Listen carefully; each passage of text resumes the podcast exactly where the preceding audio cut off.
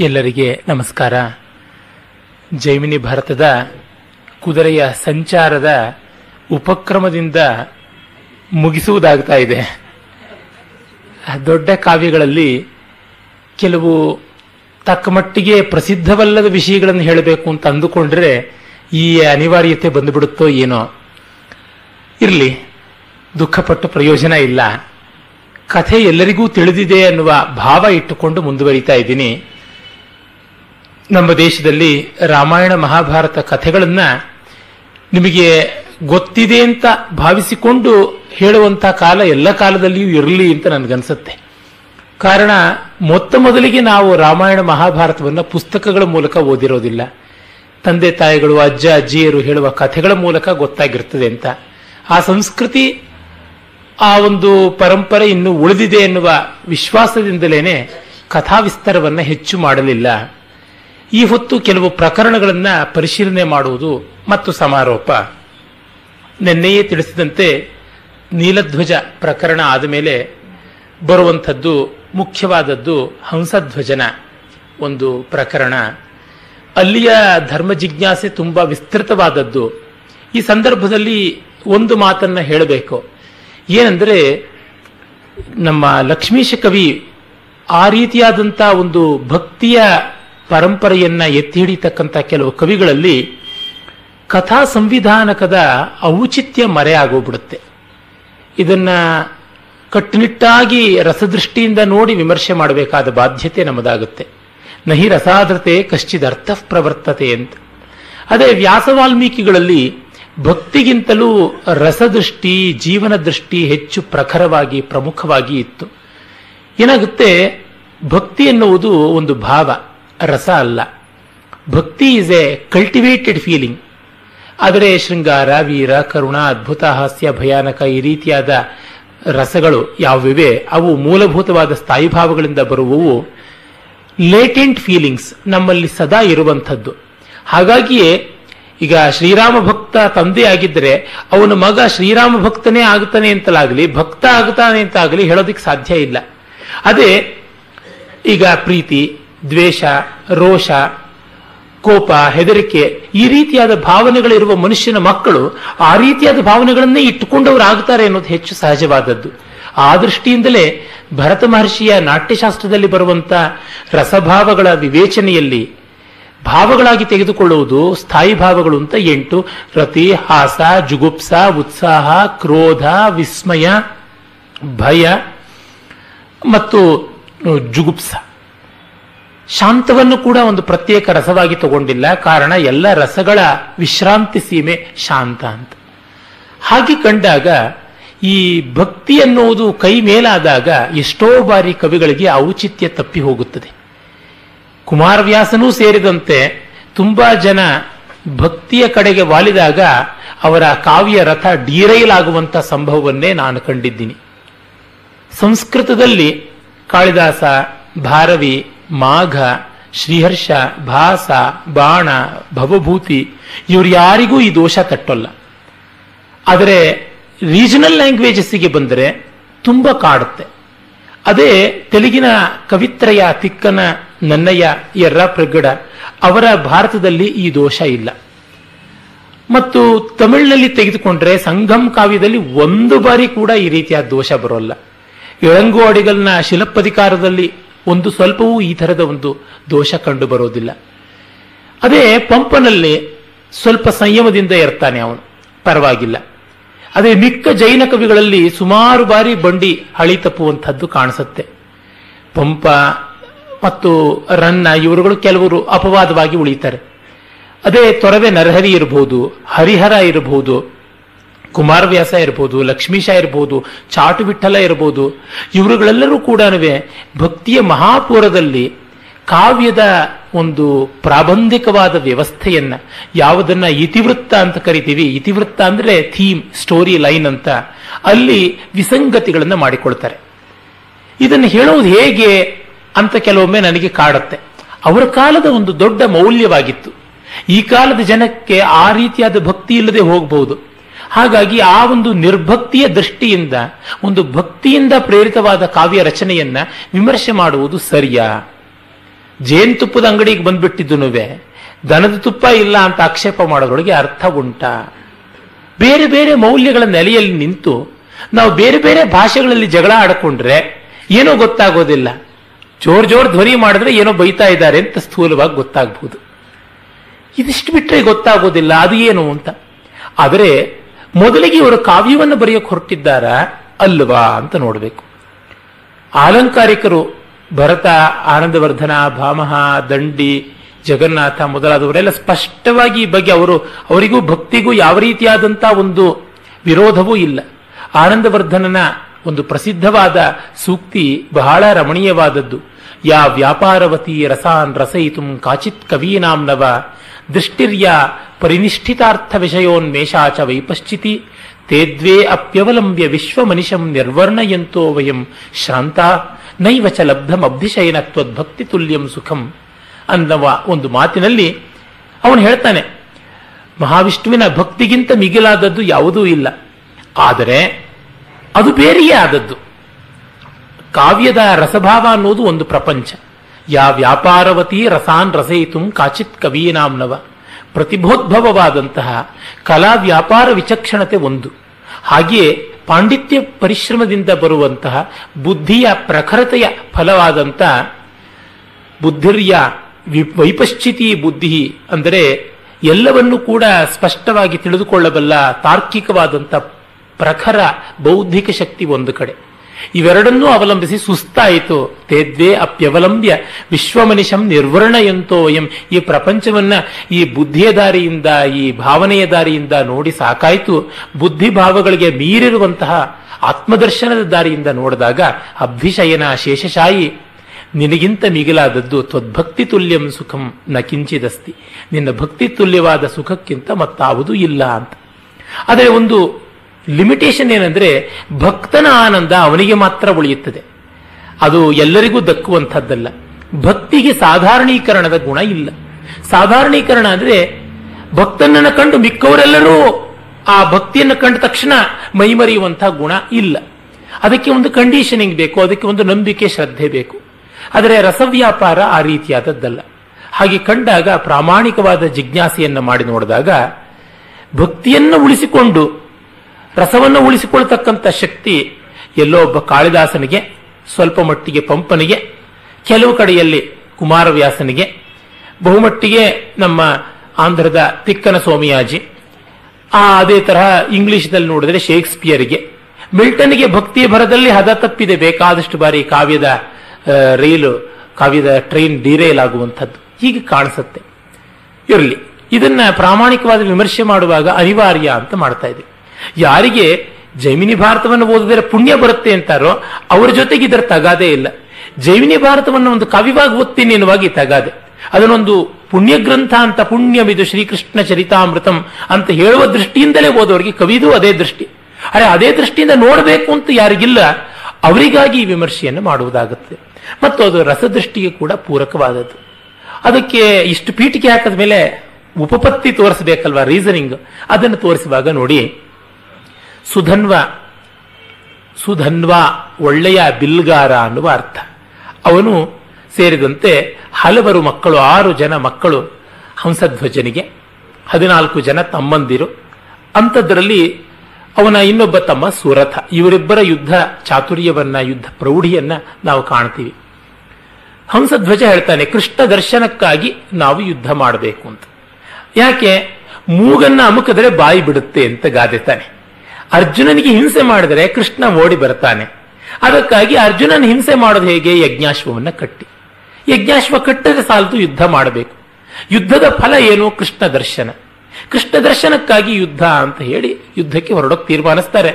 ಯುದ್ಧಕ್ಕೆ ಯಾರು ವಿಮುಖರಾಗ್ತಾರೆ? ಅವ್ರನ್ನ ಕಾದಣ್ಣೆಯ ಕೊಪ್ಪರಿಗೆಯಲ್ಲಿ ಹಾಕಿ ಸುಡಿಸಬೇಕು ಅಂತ ಕೂಡ ತೀರ್ಮಾನ ಮಾಡಿಕೊಳ್ತಾರೆ. ಆಗ ಸುಧನ್ವ ತಡ ಮಾಡ್ತಾನೆ. ಎಲ್ಲ ಗೊತ್ತಿರುವಂಥದ್ದೇ ಕಥೆ. ನಾನು ಆ ವಿಸ್ತಾರಕ್ಕೆ ಹೋಗೋದಿಲ್ಲ. ಆಗ ಅವನನ್ನ ಕಡಾಯಿ ಒಳಗೆ ಹಾಕಿದಾಗ ಅವನು ಕೃಷ್ಣನ ನಾಮಸ್ಮರಣೆ ಮಾಡಿದ ತಕ್ಷಣ ಅದು ತಂಪಾಗುತ್ತದೆ. ಅದನ್ನು ನಾವು ಒಪ್ಪುತ್ತೀವಿ. ಮತ್ತೆ ಶಂಖಲಿಖಿತರು ಧರ್ಮಶಾಸ್ತ್ರಗಳನ್ನು ಬರೆದಂಥವರು ಶಂಖಲಿಖಿತರ ಸ್ಮೃತಿಯೇ ಉಂಟು. ಅದನ್ನ ಹೇಳ್ತಾರೆ ಈ ಇದು ದ್ವಾಪರ ಯುಗದಲ್ಲಿ ಶಂಖಲಿಖಿತರ ಸ್ಮೃತಿಯೇ ಪ್ರಮಾಣವಾಗಿದ್ದದ್ದು ಅಂತ ಆ ಯುಗಕ್ಕೆ ಸೇರಿದಂಥವರು, ಆ ಯುಗದ ಸ್ಮೃತಿಕಾರರು ದ್ವಾಪರೇ ಶಂಖಲಿಖಿತವು ಅನ್ನುವುದು ಮಾತು. ಅವರು ಈ ಧರ್ಮ ನಿರ್ವಾಹಕ್ಕೆ ಕೂತವರು ಇವನನ್ನ ಕೊಪ್ಪರಿಗೆಗೆ ಹಾಕಿ ಸುಟ್ಟರು ಇವನು ಸಾಯ್ತಾ ಇಲ್ಲ ಅಂದ್ರೆ ಇವ ಅದಕ್ಕೆ ಇನ್ನಷ್ಟು ಉದ್ರೇಕವಾಗುವಂತೆ ಬೆಂಕಿಗೆ ಎಳನೀರನ್ನು ತಂದು ತುರಿಯಿರಿ ಅದರಿಂದ ಚಿಟಪಟ ಗುಟ್ಟಿ ಎಣ್ಣೆ ಹಾರಿ ಇವನ ಮುಖದ ಮೇಲೆ ಮೈ ಮೇಲೆ ಬಿದ್ದು ಇವನಿಗೆ ಸುಡಲಿ, ನೋಡೋಣ, ಇವನು ಯಾವುದೋ ಒಂದು ತಂತ್ರ ಮಾಡ್ತಾ ಇದ್ದಾನೆ ಅಂತ. ಅದು ನಿಷ್ಫಲವಾಗುತ್ತೆ. ಆಗ ಇಂಥ ಭಾಗವತೋತ್ತಮನನ್ನ ಹಿಂಸೆ ಮಾಡಿಸ್ತಾ ಇದ್ದೀನಿ, ಅದಕ್ಕೆ ನಾನು ಪ್ರಾಯಶ್ಚಿತ್ತ ಮಾಡಿಕೊಳ್ಬೇಕು ಅಂತ ಅವರೇ ಬಂದು ಬೀಳ್ತಾರೆ ಕಡಾಯಿ ಒಳಕ್ಕೆ. ಈ ಭಾಗವತ ಉತ್ತಮನ ಸಂಪರ್ಕದಿಂದ ಅವರ ಮೈಗೂ ಕೂಡ ಆ ಎಣ್ಣೆಯ ಝಳ ತಾಕುವುದಿಲ್ಲ ಅಂತ ಕತೆ ಬರುತ್ತದೆ. ಅದನ್ನು ಪೂರ್ಣವಾಗಿ ಅಂಗೀಕರಿಸಬಹುದು. ಅದು ಇಟ್ಸ್ ಎ ಮೆಟಾವರ್ಡ್ಲಿ ಪಿಕ್ಚರ್ ಅದೆಲ್ಲ ಒಪ್ಪೋಣ. ಹೀಗೆ ಕಾವ್ಯದಲ್ಲಿ ಅತಿಶಯಗಳು, ಪವಾಡಗಳು ಬಂದರೆ ಒಪ್ಪೋಣ. ಯಾಕೆಂದರೆ ಅದರ ರಚನಾ ರೀತಿಯೇ ಬೇರೆ. ಆ ಫ್ರೇಮನ್ನು ನಾವು ಅಂಗೀಕರಿಸಿಯೇ ಹೋಗೋಣ. ರಾಮಾಯಣದಲ್ಲಿ ಶ್ರೀರಾಮಚಂದ್ರ ಅಸಹಾಯ ಶೂರನಾಗಿ ಹದಿನಾಲ್ಕು ಸಾವಿರ ಜನ ಜನಸ್ಥಾನದಲ್ಲಿದ್ದ ರಾಕ್ಷಸರನ್ನ ಎದುರಿಸ್ದ ಅಂದರೆ ಖಂಡಿತ ಒಪ್ಪುತ್ತೀವಿ. ಹನುಮಂತ ಸಮುದ್ರವನ್ನ ಶತಯೋಜನ ವಿಸ್ತೀರ್ಣವಾದ ಸಾಗರವನ್ನ ದಾಟದ ಅಂದ್ರೆ ಒಪ್ಪಿಕೊಳ್ತೀವಿ. ಆದರೆ ಬರುವ ಒಂದು ಸಮಸ್ಯೆ ಏನಂದ್ರೆ ಅವನಿಟ್ಟುಕೊಂಡ ತರ್ಕಕ್ಕೆ ಅವನು ಬದ್ಧವಾಗದೇ ಇದ್ದಾಗ, ನಮ್ಮ ಭಾಷೆಯಲ್ಲಿಯೇ ನಾವು ಸರಿಯಾಗಿ ಮಾತಾಡದೇ ಇದ್ದಾಗ ಸಮಸ್ಯೆ. ಇನ್ಯಾವುದೋ ಇಂಗ್ಲಿಷೋ, ಫ್ರೆಂಚೋ, ಲ್ಯಾಟಿನ್ನೋ ಅದರ ಬಗ್ಗೆ ತಗಾದೇ ಇಲ್ಲ. ಇವನೇನ್ ಮಾಡ್ತಾನೆ? ಕೃಷ್ಣ ದರ್ಶನಕ್ಕಾಗಿ ಯುದ್ಧ ಅಂತ ಹೇಳಿ ಹೊರಟವರು, ಅರ್ಜುನನಿಗೆ ಸುಧನ್ವನ ಜೊತೆ ಯುದ್ಧ ಮಾಡಿ ತೀರ್ಸೋಕ್ಕಾಗೋಲ್ಲ ಆಗ ಧ್ಯಾನ ಮಾಡ್ತಾನೆ, ಕೃಷ್ಣ ಅವತರಿಸ್ತಾನೆ. ಕೃಷ್ಣ ರಥಕ್ಕೆ ಬಂದು ಕೂತ್ಕೊಂಡು ಕಡಿವಾಣ ಹಿಡಿದ ತತ್ಕ್ಷಣವೇನೆ ಕೃಷ್ಣ ದರ್ಶನ ಆಯಿತು, ಯುದ್ಧ ನಿಲ್ಲಿಸಬೇಕಿತ್ತಲ್ಲ. ಹಂಸಧ್ವಜನೂ ನಿಲ್ಲಿಸಲ್ಲ ಸುಧನ್ವನೂ ನಿಲ್ಲಿಸಲ್ಲ ಸೈನಿಕರು ನಿಲ್ಲಿಸಲ್ಲ ಯಾರೂ ಇಲ್ಲ. ಕವಿಯ ಔಚಿತ್ಯ ಪ್ರಜ್ಞೆ ಏನು ಮಾರ್ಫಿನ್ ತಗೊಂಡಿತ್ತ, ಕೊಕೇನ್ ತಗೊಂಡಿತ್ತ, ಪೆಥಡಿನ್ ತಗೊಂಡಿತ್ತ, ಅಫೀಮ್ ಕುಡಿದಿತ್ತ, ಗಾಂಜಾ ಹೀರಿತ್ತ ಅಂತ ಅನ್ಸುತ್ತೆ. ಕಠೋರವಾಗಿ ಮಾತಾಡೋದಕ್ಕೆ ಕ್ಷಮಿಸಬೇಕು. ನಾಲ್ಕೂ ದಿವಸ ಲಕ್ಷ್ಮೀಶನನ್ನ ಕೊಂಡಾಡಿ, ಐದನೇ ದಿವಸ ಇದೇನೋ ಅಲಂಕೃತ್ಯ ಶಿರಶ್ಛೇದ ನ್ಯಾಯ ಅಂತ ಮೇಕೆಯನ್ನು ಬಲಿ ಕೊಡಕ್ಕೆ ಮುಂಚೆ ಸ್ನಾನ ಮಾಡಿಸಿ, ಅದರ ತಲೆಗೆ ತಿಲುಕ ಇಟ್ಟು ಕರಳಿಗೆ ಮಾಲೆ ಹಾಕಿ ಕಡೆಗೆ ಕತ್ತರಿಸ್ತೀವಿ ಹಾಗೆ ಮಾಡುವುದಾ ಅಂದರೆ, ಕವಿಗಳಲ್ಲಿ ಇಡಿಯಾಗಿ ನೋಡಿದಾಗ ಪ್ರಬಂಧ ದೃಷ್ಟಿ, ಬಿಡಿಯಾಗಿ ನೋಡಿದಾಗ ಪದ್ಯ ದೃಷ್ಟಿ ಅಂತ ಉಂಟು. ಮುಕ್ತಕ್ಕೆ ಕವಯಸ್ಸರ್ವೇ ಅನ್ನುವ ಪ್ರಸಿದ್ಧವಾದ ಉಕ್ತಿಯೇ ಉಂಟು. ಬಿಡಿ ಪದ್ಯದಲ್ಲಿ ಎಲ್ಲರೂ ಕವಿಗಳಾಗ್ತಾರೆ. ಇಡಿಯಾಗಿ ಬರೆಯೋದ್ರೊಳಗೆ ಒಂದು ಐಕಮತ್ಯ ಬೇಕು. ಆ ಸಾವಯವ ಶಿಲ್ಪ ಸಮಗ್ರೀಕರಣ ಶಕ್ತಿ ಅಡಿಗರ ಹೇಳುವ ಮಾತು ಅದು ಬೇಕಾಗುತ್ತದೆ. ಹಾಗೆ ಕಂಡಾಗ ಇಲ್ಲಿ ಅವನು ಮರೆತು ಬಿಟ್ಟಿದ್ದಾನೆ, ಏನು ಅಂತ ಅನ್ನೋದು ಮೂಲ ಕಥೆ ಆಗಿದೆ. ಮೂಲ ಕಥೆ ಆಗಿದ್ರೆ ಅದನ್ನು ರಸೋಚಿತವಾಗಿ ಬದಲಾವಣೆ ಮಾಡಿಕೊಳ್ಳಬಹುದಲ್ಲ? ಎಷ್ಟೋ ಕಡೆ ಅಲ್ಲಲ್ಲಿ ಸ್ವಲ್ಪ ಮೂಲ ಕಥೆಗಿಂತ ಭಿನ್ನವಾಗಿ ಇನ್ನಷ್ಟು ಸೊಗಸಾಗಿ ಮಾಡಿಸಿಕೊಂಡಿರುವುದು ಕಾಣುತ್ತದೆ ಕವಿಯಲ್ಲಿ. ಮತ್ತು ಪೂರ್ವ ಕವಿಗಳೆಲ್ಲ ಅವರ ಹಿಂದಿನ ಕವಿಗಳ ಮಾತನ್ನು ಚತು ತಪ್ಪದೆ ಮುಂದುವರೆಸಬೇಕು ಅಂತ ಏನೂ ಇಲ್ಲ. ಅದಕ್ಕೆ ಕಥಾಶ್ರಯ ಅನ್ನುವುದು ಯಾವುದಿದೆ, ಅದನ್ನ ರಸೋಚಿತವಾಗಿ ಬದಲಾವಣೆ ಮಾಡಿಕೊಳ್ಳಬಹುದು ಅಂತ ಆನಂದವರ್ಧನಾದಿಗಳೆಲ್ಲ ಹೇಳಿಯೂ ಇದ್ದಾರೆ, ಪೂರ್ವ ಕವಿಗಳು ಮಾಡಿಕೊಂಡೂ ಇದ್ದಾರೆ. ಉದಾಹರಣೆಗೆ ಶಾಕುಂತಲ ನಾಟಕದ ಕಥೆ ಕಾಳಿದಾಸನ ಒಂದು ಸೃಷ್ಟಿ. ಮಹಾಭಾರತದಲ್ಲಿರುವುದಕ್ಕಿಂತ ಸ್ವಲ್ಪ ಬೇರೆಯೇ ಆದದ್ದು ದುರ್ವಾಸರ ಶಾಪ ಮೊದಲಾದದ್ದು ಎಲ್ಲ. ಹೇಮಕೂಟದಲ್ಲಿ ಶಕುಂತಲೆಯ ವಾಸ ಮತ್ತು ಅಲ್ಲಿಗೆ ಇಂದ್ರ ಮಾತಲೆಯ ಜೊತೆಗೆ ಬರುವಂಥದ್ದು. ಇಂದ್ರನ ಯುದ್ಧಕ್ಕಾಗಿ, ದೇವಾಸುರ ಯುದ್ಧಕ್ಕಾಗಿ, ಇಂದ್ರನ ಬೆಂಬಲಿಗನಾಗಿ ದುಷ್ಯಂತ ಮಾತಲೆಯ ಜೊತೆಗೆ ಬರುವುದು. ಆಮೇಲೆ ಸರ್ವದಮನ ಶಕುಂತಲೆ ಇವರನ್ನೆಲ್ಲ ಅವನು ಪಡೆಯುವುದಿಲ್ಲ. ಆದರೆ ಅದೇ ಪ್ರಸಿದ್ಧವಾದ ಕಥೆ ಎಂಬಂತೆ ಇದೆ. ಮಹಾಭಾರತದ ಶಕುಂತ, ಶಾಕುಂತಲೋಪಾಖ್ಯಾನ ಮಸಕಾಗಿ ನಮಗೆ ಮರೆಯಾಗಿರುವಂತೆ ತೋರ್ತದೆ ಹಾಗೆ ಕವಿಗಳಿಗೆ ಸ್ವಾತಂತ್ರ್ಯ ಉಂಟು. ಅದು ಔಚಿತ್ಯಪೂರ್ಣವಾಗಿ ಮಾಡಿಕೊಳ್ಳಬೇಕಾದದ್ದು. ಇಲ್ಲಿ ಇವನು ಇದನ್ನು ಮಾಡಿಕೊಂಡಿಲ್ಲ ಅಂದರೆ ಅಷ್ಟರ ಮಟ್ಟಿಗೆ ಪ್ರಬಂಧ ಧ್ವನಿಯ ದೃಷ್ಟಿಯಿಂದ ಸ್ವಲ್ಪ ಸೋತಿದ್ದಾನೆ ಅಂತ ಅರ್ಥ. ಇನ್ನು ಮುಂದೆ ನೋಡೋಣ. ತಮಾಷೆಗಳು ಎಷ್ಟು ಬರುತ್ತವೆ ಅನ್ನೋದಕ್ಕೆ ನಾವು ಬರೀ ಒಬ್ಬರನ್ನ ಹೊಗಳ್ತಾ ಇದ್ದೀವಿ, ಅವರೇನೋ ನಮಗೆ ಇಲ್ಲದ ಕಿರೀಟವನ್ನು ಹೊರಿಸಿದ್ದಾರೆ ಅಂತಲ್ಲ, ಆಕ್ಷೇಪ ಮಾಡುವುದು ಅಂತಲ್ಲ, ಗುಣದೋಷ ವಿಮರ್ಶೆ. ಇದನ್ನು ಮಾಡಿ ನಾವು ಅವರಿಗಿಂತ ಉತ್ತಮರು ಅನ್ನುವ ಸ್ಥಾಪಿಕೆ, ಸ್ಥಾಪನೆಯೂ ಅಲ್ಲ. ಯಥಾರ್ಥ ಗ್ರಹಣ. ಆಮೇಲೆ ಕೃಷ್ಣ ಬಂದಾಗ, ಅರ್ಜುನ, ಮೂರು ಬಾಣಗಳಲ್ಲಿ ಇವನನ್ನ ಕೊಂದು ಬಿಡ್ತೀನಿ ಸುಧನ್ವನನ್ನ ಅಂತ ಪ್ರತಿಜ್ಞೆ ಮಾಡ್ತಾನೆ. ಕೃಷ್ಣ ಹೇಳ್ತಾನೆ, ಅಯ್ಯೋ ಮರುಳೆ, ಏನು ಕೆಲಸ ಮಾಡದೆ ಇದು ಬಹಳ ಕಷ್ಟ ಇರುವುದು ಅಂತ. ಆ ಸಂದರ್ಭದಲ್ಲಿ ಒಂದೊಂದು ಬಾಣಕ್ಕೂ, ಒಂದು ಮೊದಲನೇ ಬಾಣಕ್ಕೆ ಗೋವರ್ಧನವನ್ನು ಉದ್ಧರಿಸಿ ಲೋಕವನ್ನೆಲ್ಲ ಕಾಯ್ದಂತ ಪುಣ್ಯವನ್ನ ಕೃಷ್ಣ ಧಾರೆ ಎರಿತಾನೆ ಅದನ್ನು ಕೂಡ ಸುಧನ್ವ ಕತ್ತರಿಸ್ತಾನೆ. ಹೇಳ್ತಾನೆ, ನಾನು ಮೂರು ಬಾಣಗಳನ್ನ ಕತ್ತರಿಸ್ತೀನಿ ಅಂತ. ಎರಡನೇ ಬಾಣದಲ್ಲಿ ಕೃಷ್ಣಾವತಾರದ ಪುಣ್ಯವನ್ನೆಲ್ಲ ಸೂರೆ ಮಾಡಿಕೊಡ್ತಾನೆ, ಅದನ್ನೂ ಕೂಡ ಕತ್ತರಿಸ್ತಾನೆ. ಮೂರನೇ ಬಾಣಕ್ಕೆ ರಾಮಾವತಾರದ ಪುಣ್ಯವನ್ನೆಲ್ಲ ಹಾಕಿ ಕೊಡ್ತಾನೆ, ಅದನ್ನು ಕತ್ತರಿಸಿದರೆ ಅರ್ಜುನನ ಮಾತು ಉಳಿಬೇಕು, ಸುಧನ್ವನ ಮಾತು ಉಳಿಬೇಕು, ಕವಿ ಜಾಣ್ಮೆ ಉಳ್ಳವನು. ಬಾಣ ಮುರಿದರೂ ಮುಂದಿನ ತುಂಡು ಮಾತ್ರ ಹೋಗಿ ಸುಧನ್ವನ ತಲೆಯನ್ನು ಹಾರಿಸಿ ಬಿಡುತ್ತದೆ ಆ ಸಂದರ್ಭದಲ್ಲಿ ಆ ತಲೆ ಕೃಷ್ಣ, ಮುಕುಂದ, ಗೋವಿಂದ ಅಂತ ಕೃಷ್ಣನ ಪದತಲದಲ್ಲಿ ಬೀಳುತ್ತದೆ. ಬಿದ್ದಾಗ ಕೃಷ್ಣ ಈ ತಲೆಯನ್ನು ತೆಗೆದುಕೊಳ್ಳಿ ಅಂತ ಆ ತಲೆಯನ್ನು ತುಂಬಾ ಸಂತೋಷಪಟ್ಟು ನೋಡಿದವನು ಈ ಸುಧನ್ವನ ಪಕ್ಷ, ಹಂಸಧ್ವಜನ ಪಕ್ಷದವರಿಗೆ ಎಸೀತಾನೆ. ಅವರು ನಿನಗೆ ಸೇರಬೇಕು ಅಂತ ಅವರು ಮತ್ತೆ ಎಸೀತಾರೆ. ಈ ಸುಧನ್ವನ ತಲೆ ಜೊತೆಗೆ ಹೀಗೆ ವಾಲಿಬಾಲ್ ಆಟ ಆಡುವಂಥದ್ದು ಯುದ್ಧರಂಗದಲ್ಲಿ ಔಚಿತ್ಯಪೂರ್ಣವಾಗಿ ಖಂಡಿತ ಕಾಣಿಸುವಂಥದ್ದಲ್ಲ. ಆಮೇಲೆ ಕೃಷ್ಣನ ದರ್ಶನ ಆಯಿತು, ಸುಧನ್ವನಿಗೆ ಮೋಕ್ಷವೂ ಸಿಕ್ತು ಅಂತಂದ್ರೆ ಅವನ ತಲೆಯನ್ನ ಮಹಾದೇವನೇ ತನ್ನ ಕಪಾಲಮಾಲೆಯಲ್ಲಿ ಪೋಣಿಸಿಕೊಳ್ಳಬೇಕು ಅಂತ ಸ್ವೀಕರಿಸ್ತಾನೆ ಅಂತಲೂ ಬರ್ತದೆ ಅದು ನಮಗೆ ತುಂಬಾ ಪ್ರಶಂಸನೀಯವಾದಂತ ಕಲ್ಪನೆ ಚೆನ್ನಾಗಿದೆ, ಒಪ್ಪಿಕೊಳ್ಳೋಣ. ಮತ್ತೆ ಸುರತ ಯುದ್ಧ ಮಾಡ್ತಾನೆ. ಈ ಹಂಸಧ್ವಜನಿಗೆ ಏನ್ ತಲೆ ಕೆಟ್ಟಿದೆಯಾ ಅಂತ ಕೃಷ್ಣ ಬಂದಾಯ್ತು. ಯಾತಕ್ಕೆ ಮತ್ತೆ ಮಾಡ್ತಾ ಇರುವಂತಹದ್ದು ತಗಾದೆ. ಸುರತನು ಸಾಯ್ತಾನೆ ಯುದ್ಧ ಮಾಡಿ. ಅವನ ತಲೆಬುರುಡೆಯನ್ನು ಶಿವನೇ ಮತ್ತೆ ಪೋಣಿಸ್ಕೊಳ್ತಾನೆ. ಅದಕ್ಕೆ ಮೊದಲು ಗರುಡ ಬಂದುಬಿಟ್ಟು ಕೃಷ್ಣನ ಹತ್ರಕ್ಕೆ ಬರ್ತಾನೆ, ಗರುಡನ ಕೈನಲ್ಲಿ ತಲೆಯನ್ನು ಕೊಟ್ಟು ಪ್ರಯಾಗ ಕ್ಷೇತ್ರದಲ್ಲಿ ಹಾಕುವಂತಾನೆ. ಗರುಡ ಹೋಗ್ತಾ ಇದ್ದಾಗ, ಶಿವ ಇಲ್ಲ, ನನ್ನ ತಲೆ ಮಾ, ಬುರುಡೆಗಳ ಮಾಲೆಗೆ ಪೋಣಿಸಿಕೊಳ್ಬೇಕು ಅಂತ ಭೃಂಗಿಯನ್ನು ಕಳಿಸ್ತಾನೆ. ಅವನ ಕೈನಲ್ಲಿ ಆಗೋದಿಲ್ಲ, ಅವನು ಮೊದಲೇ ಸೊಣಕಲ. ಗರುಡನ ರೆಕ್ಕೆಗಳ ಘಾತಕ್ಕೆ ಸಿಲುಕಿ ಎಲ್ಲೋ ತೇಲ್ಕೊಂಡು ಹೋಗ್ತಾನೆ. ಆಗ ನಂದಿಕೇಶ್ವರನ ಕಳಿಸಿದ್ರೆ, ನಂದಿಕೇಶ್ವರನ ಉಸಿರಿಗೆ ಗರುಡ ಒದ್ದಾಟ ಮಾಡ್ಕೊಳ್ತಾರ ಸ್ಥಿತಿ ಬರುತ್ತೆ. ಆಮೇಲೆ ಗರುಡ, ನನ್ನ ಬಾಸ್ ಹೇಳಿದ್ದು ಪ್ರಯಾಗದಲ್ಲಿ ಹಾಕಬೇಕು ಅಂತ, ಅಲ್ಲಿಗೆ ಹೋಗಿ ಹಾಕ್ತೀನಿ ಅಂತ ಅದು ಹಾಕಿದ ತಕ್ಷಣವೇನೆ ಇವನು ತೆಗೆದುಕೊಂಡು ಬರ್ತಾನೆ, ನಂದೀಶ್ವರ ಅಂತ ಅಲ್ಲಿ ಒಂದು ವಿನೋದದ ಪ್ರಸಂಗ ಆಗುತ್ತದೆ. ಆಮೇಲೆ ಯುದ್ಧ ನಿಲ್ಲುತ್ತೆ.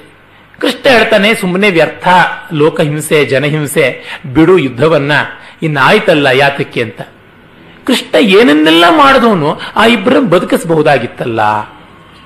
ಅದೇ ಮೂಲ ಮಹಾಭಾರತದಲ್ಲಿ ಕಾಣುವ ಕೃಷ್ಣನ ಪಾತ್ರದಲ್ಲಿ ಈ ತರದ ಏರುಪೇರುಗಳು ಇಲ್ಲ. ಜೈವಿನಿ ಭಾರತದ ಕೃಷ್ಣನಲ್ಲಿ ಈ ತರದ ಕಾಂಟ್ರಡಿಕ್ಷನ್ಸ್ ತುಂಬಾ ಕಾಣುತ್ತವೆ. ಆ ಕೃಷ್ಣನ ಜೀರ್ಣಿಸಿಕೊಳ್ಳೋದೇ ಕಷ್ಟವಾಗುತ್ತದೆ. ಆತ ಯೋಗೇಶ್ವರನಾಗಿ ಕಾಣಿಸುವುದಕ್ಕಿಂತ ಹೆಚ್ಚಾಗಿ ಕೆಲವೊಮ್ಮೆ ಈ ತರದ ಅಸಂಗತಿಗಳು. ಮೊದಲೇ ಯುದ್ಧವನ್ನು ನಿಲ್ಲಿಸಬಹುದಾಗಿತ್ತಲ್ಲ, ಇಬ್ಬರು ಮಹಾಭಾಗವತೋತ್ತಮರ ಪ್ರಾಣವನ್ನು ಉಳಿಸಬಹುದಾಗಿತ್ತಲ್ಲ.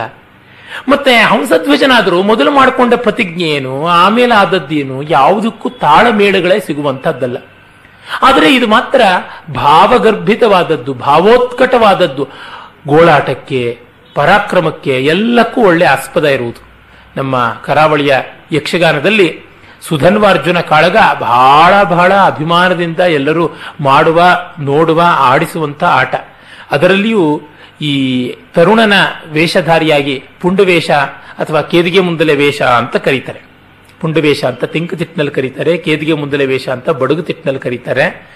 ಅಲ್ಲಿ ಪುಟಿಚೆಂಡಿಟ್ಟಂತೆ ಕುಣಿ ಕುಣಿದು ಕುಪ್ಪಳಿಸಿ ಸುಧನ್ವನ ಪಾತ್ರ ಮಾಡೋದು ಒಬ್ಬ ಕಲಾವಿದನ ಶಾರೀರಿಕ ಶಕ್ತಿಗೂ ಒಂದು ಚಾಲೆಂಜ್ ಅಂತ. ಅವನು ಎಷ್ಟು ಕುಣಿಬೇಕು, ಎಷ್ಟು ಮಂಡಿ ಹಾಕಬೇಕು, ಮತ್ತೆ ತೆಂಕತಿಟ್ಟಲ್ಲಾದ್ರೆ ಎಷ್ಟು ಕುಂಚೆಟ್ಟು ಗಿರಿಕಿ ಎಲ್ಲ ಹೊಡೆಯಬೇಕು ಅನ್ನೋದು ಒಂದು ದೊಡ್ಡ ವಿಷಯ. ಆದರೆ ಕಥಾ ಸಂದರ್ಭದ ಔಚಿತ್ಯ ಮಾತ್ರ ಕಳೆದು ಹೋಗ್ತಾ ಇರುವಂತಹದ್ದು ಗೊತ್ತಾಗುತ್ತೆ. ಇದು ಕಂಡಾಗ ಜೈಮಿನಿ ಭಾರತ ಯಾಕೋ ಪ್ರಬಂಧ ದೃಷ್ಟಿಯಿಂದ ಕೆಲವೊಮ್ಮೆ ಲೋಪವಾಗುವಂತೆ ತೋರುತ್ತದೆ. ಅದೇ ಈ ರೀತಿಯಾದ ಲೋಪ ಚಂದ್ರಹಾಸ ಪ್ರಸಂಗದಲ್ಲಿ ಅಷ್ಟಾಗಿ ಕಾಣಿಸೋದಿಲ್ಲ. ತುಂಬಾ ಸರ್ವಾಂಗ ಸುಂದರವಾದ ಶಿಲ್ಪ. ಅದೇ ತರಹ ತಾಮ್ರಧ್ವಜ, ಮಯೂರಧ್ವಜರ ಪ್ರಸಂಗದಲ್ಲಿ ಕೂಡ ಕಾಣಿಸೋಲ್ಲ. ಇದು ಒಂದೇ ಒಂದು ಕಡೆ ಮಾತ್ರ ಒಂದಷ್ಟು ವಿಸಂಗತಿ ಬರುತ್ತೆ. ಅದೇ ಬಬ್ರುವಾನನ ಕಾಳಗದಲ್ಲಿ ಕೂಡ ಆ ತರಹದ್ದು ಇಲ್ಲ. ಕಾವ್ಯ ಅಂದಮೇಲೆ ಅಲ್ಲಿ ಇಲ್ಲಿ ಒಂದಷ್ಟು ದೋಷಗಳು ಇರುವುದು ಸಹಜ. ನಡವರೆಡ ಎಡ, ಎಡವದೆ ಕುಳಿತವರು ಎಡವರೇ ಅಂತ ರಾಘವಾಂಕನ ಮಾತನ್ನು ಇಟ್ಟುಕೊಳ್ಬೇಕಾದಿತ್ತು ಏನು. ಅದೇ, ಇನ್ನು ಹೆಚ್ಚಿನ ಸೋಪಜ್ಞ ಪ್ರತಿಭಾಶಾಲಿ ಆಗಿದ್ದರೆ ಈ ಪ್ರಸಂಗದಲ್ಲಿ ಇಂಥ ಅನೌಚಿತ್ಯಗಳು ಬರದೆ ನಿರ್ವಾಹ ಮಾಡ್ತಾ ಇದ್ದ ಅನ್ನೋದ್ರೊಳಗೆ ನನಗೆ ಸಂದೇಹ ಕಾಣುವಂಥದ್ದಲ್ಲ. ಇರಲಿ, ಮತ್ತೆ ಇನ್ನೊಂದು ಪ್ರಸಂಗವನ್ನ ನಾನು ಹೇಳಿದನಲ್ಲ. ಅದು ವಿಶೇಷವಾಗಿ ಬಬ್ರುವಾಹನನ ಮತ್ತು ಅರ್ಜುನನ ಕಾಳಗಕ್ಕೆ ಸಂಬಂಧಪಟ್ಟದ್ದು. ನಿನ್ನೆ ದಿವಸದ ಗಂಗಾ ಶಾಪವನ್ನ ನಾನು ತಿಳಿಸಿದ್ದೆ. ಅಲ್ಲಿ ಬರುವಂತಹದ್ದು ಆಗ ಇಲ್ಲಿ ಒಂದು ಮೂಲದಲ್ಲಿಯೇ ಇರುವಂತಹ ಒಂದು ಸ್ವಾರಸ್ಯ ಏನಂದ್ರೆ, ಶ್ರೀರಾಮನ ಮಕ್ಕಳು ರಾಮನ ಜೊತೆ ಲವಕುಶರು ಕಾದಾಡಿದ ರೀತಿ ಆಯಿತು ಅಂತ ಜೈಮಿನಿ ಹೇಳ್ತಾನೆ. ಆಗ ಅದು ಹೇಗೆ ಅನ್ನುವಂಥದ್ದು. ರಾಮಾವತಾರದೊಳ್ ದೇವಪುರ ನಿಲಯ ಲಕ್ಷ್ಮೀ ಮನೋವಲ್ಲಭಂ ತನ್ನ ಸುತರೊಡನೆ ಸಂಗ್ರಾಮದೊಳ್ ಕಾದಿದ ಕಥಾಮೃತವನದರ ಕಾರಣ ಸಹಿತ ತುದಿ ಮೊದಲ್ಗೆ ಹೇಳುವುದಕ್ಕೆ ಆರಂಭ ಮಾಡ್ತಾನೆ. ಇದು ಒಂದು ಸೊಗಸಾಗಿರುವಂತ ಉಪಾಖ್ಯಾನೋಪಮೆ ಎಂದು ಕರೆಯಬಹುದಾದ ರೀತಿ. ಕೇಳ್ತಾನೆ ತತ್ಕ್ಷಣವೇನೆ ಜನಮೇಜಯ, ಹೇಗೆ ಲವಕುಶರ ಕಾಳಗವಾಯಿತು ಅಂತ. ಅದಕ್ಕೆ ಅದನ್ನ ಇಡಿಯಾಗಿ ವಿಸ್ತರಿಸಿ ಹಲವು ನೂರು ಪದ್ಯಗಳಲ್ಲಿ ಕಥಾನಕವನ್ನು ಹೇಳ್ತಾನೆ. ಇದನ್ನ ಒಂದು ಹೋಲಿಕೆ ಎನ್ನುವ ದೃಷ್ಟಿಯಲ್ಲಿ ತೆಗೆದುಕೊಳ್ಬೇಕಾ? ರಾಮ ರಾವಣರ ಸಂಗ್ರಾಮ ರಾಮ ರಾವಣರ ಸಂಗ್ರಾಮದಾಗಿ ಇತ್ತು ಅಂತ. ಅದಕ್ಕೆ ಹೋಲಿಕೆ ಇಲ್ಲ. ಆದರೆ ಬಬ್ರುವಾಹನಾರ್ಜುನರ ಸಂಗ್ರಾಮ, ಈ ತಂದೆ ಮತ್ತು ಮಕ್ಕಳು ಹಿಂದೆ ತ್ರೇತಾಯುಗದಲ್ಲಿ ಯಾವ ಯುದ್ಧ ಮಾಡಿದ್ರು ಹಾಗೆ ಇತ್ತು ಅಂತ. ಆದರೆ ವಾಲ್ಮೀಕಿ ರಾಮಾಯಣದಲ್ಲಿ ರಾಮ ಮತ್ತು ಲವಕುಶರ ಸಂಗ್ರಾಮದ ಕಥೆಯೇ ಇಲ್ಲ. ಮತ್ತೆ ಅದು ಎಲ್ಲಿಂದ ಬಂತು? ಪ್ರಾಚೀನವಾದ ಉದಾಹರಣೆ ಸಿಗುವುದು ಪದ್ಮಪುರಾಣದಲ್ಲಿಯೇ. ಮೊದಲಿಗೆ ನಮಗೆ ಸಿಗುವಂತಹದ್ದು ರಾಮಾಯಣ ಆದ ಮೇಲೆ ಬರುವ ಕಾಳಿದಾಸನ ರಘುವಂಶದಲ್ಲಿ ಕೂಡ ಈ ಯುದ್ಧದ, ತಂದೆ ಮಕ್ಕಳ ಯುದ್ಧದ ರೆಫರೆನ್ಸ್ ಇಲ್ಲ. ಆಮೇಲೆ ನಮಗೆ ಬಹುಭೂತಿಯ ಉತ್ತರ ರಾಮಚರಿತೆಯಲ್ಲಿ ಕಾಣಿಸುತ್ತದೆ. ಅದೇ ದಿನ್ಯಾಗ ಕವಿಯ ಕುಂದಮಾಲಾ ನಾಟಕದಲ್ಲಿ ಕೂಡ ತಂದೆ ಮಕ್ಕಳ ಯುದ್ಧದ ಚಿತ್ರಣ ಇಲ್ಲ. ಜಾನಕಿ, ಕನಕ ಜಾನಕಿ ಅಂತ ಒಂದು ನಾಟಕ ಕಾಶ್ಮೀರದ ಕವಿ ಕ್ಷೇಮೇಂದ್ರ ಬರೆದಿದ್ದ, ಆ ನಾಟಕ ನಮಗೆ ಸಿಕ್ಕಿಲ್ಲ, ಅದು ಹೇಗಿತ್ತೋ ಗೊತ್ತಿಲ್ಲ. ಆದರೆ ಮೊತ್ತ ಮೊದಲಿಗೆ ನಾಟಕಗಳ ಪೈಕಿ ನಮಗೆ ಸಿಗುವುದು ಬಹುಭೂತಿಯ ಉತ್ತರಾಮಚರತಿಯಲ್ಲಿ, ಕವಿಗಳ ಕೃತಿಗಳ ಪೈಕಿ. ಆಮೇಲೆ ಸಂಸ್ಕೃತದ ಪದ್ಮಪುರಾಣದಲ್ಲಿ ಕೂಡ ಇದು ಪಾತಾಳಖಂಡದಲ್ಲಿ ಬರುತ್ತದೆ. ರಾಮಾಶ್ವಮೇಧದ ಪ್ರಸಂಗ. ಅಲ್ಲಿ ಬಹಳ ವಿಶೇಷವಾದ ಕಥೆಗಳೆಲ್ಲ ಬರುತ್ತವೆ ರಂಜನೀಯವಾಗಿರುವಂತಹದ್ದು ಈ ಒಂದು ಕಥೆಯನ್ನೇ ಇಟ್ಟುಕೊಂಡು ಜೈಮಿನಿ ಮಹರ್ಷಿ ವಿಸ್ತರಿಸಿರುವಂತೆ ತೋರುತ್ತದೆ.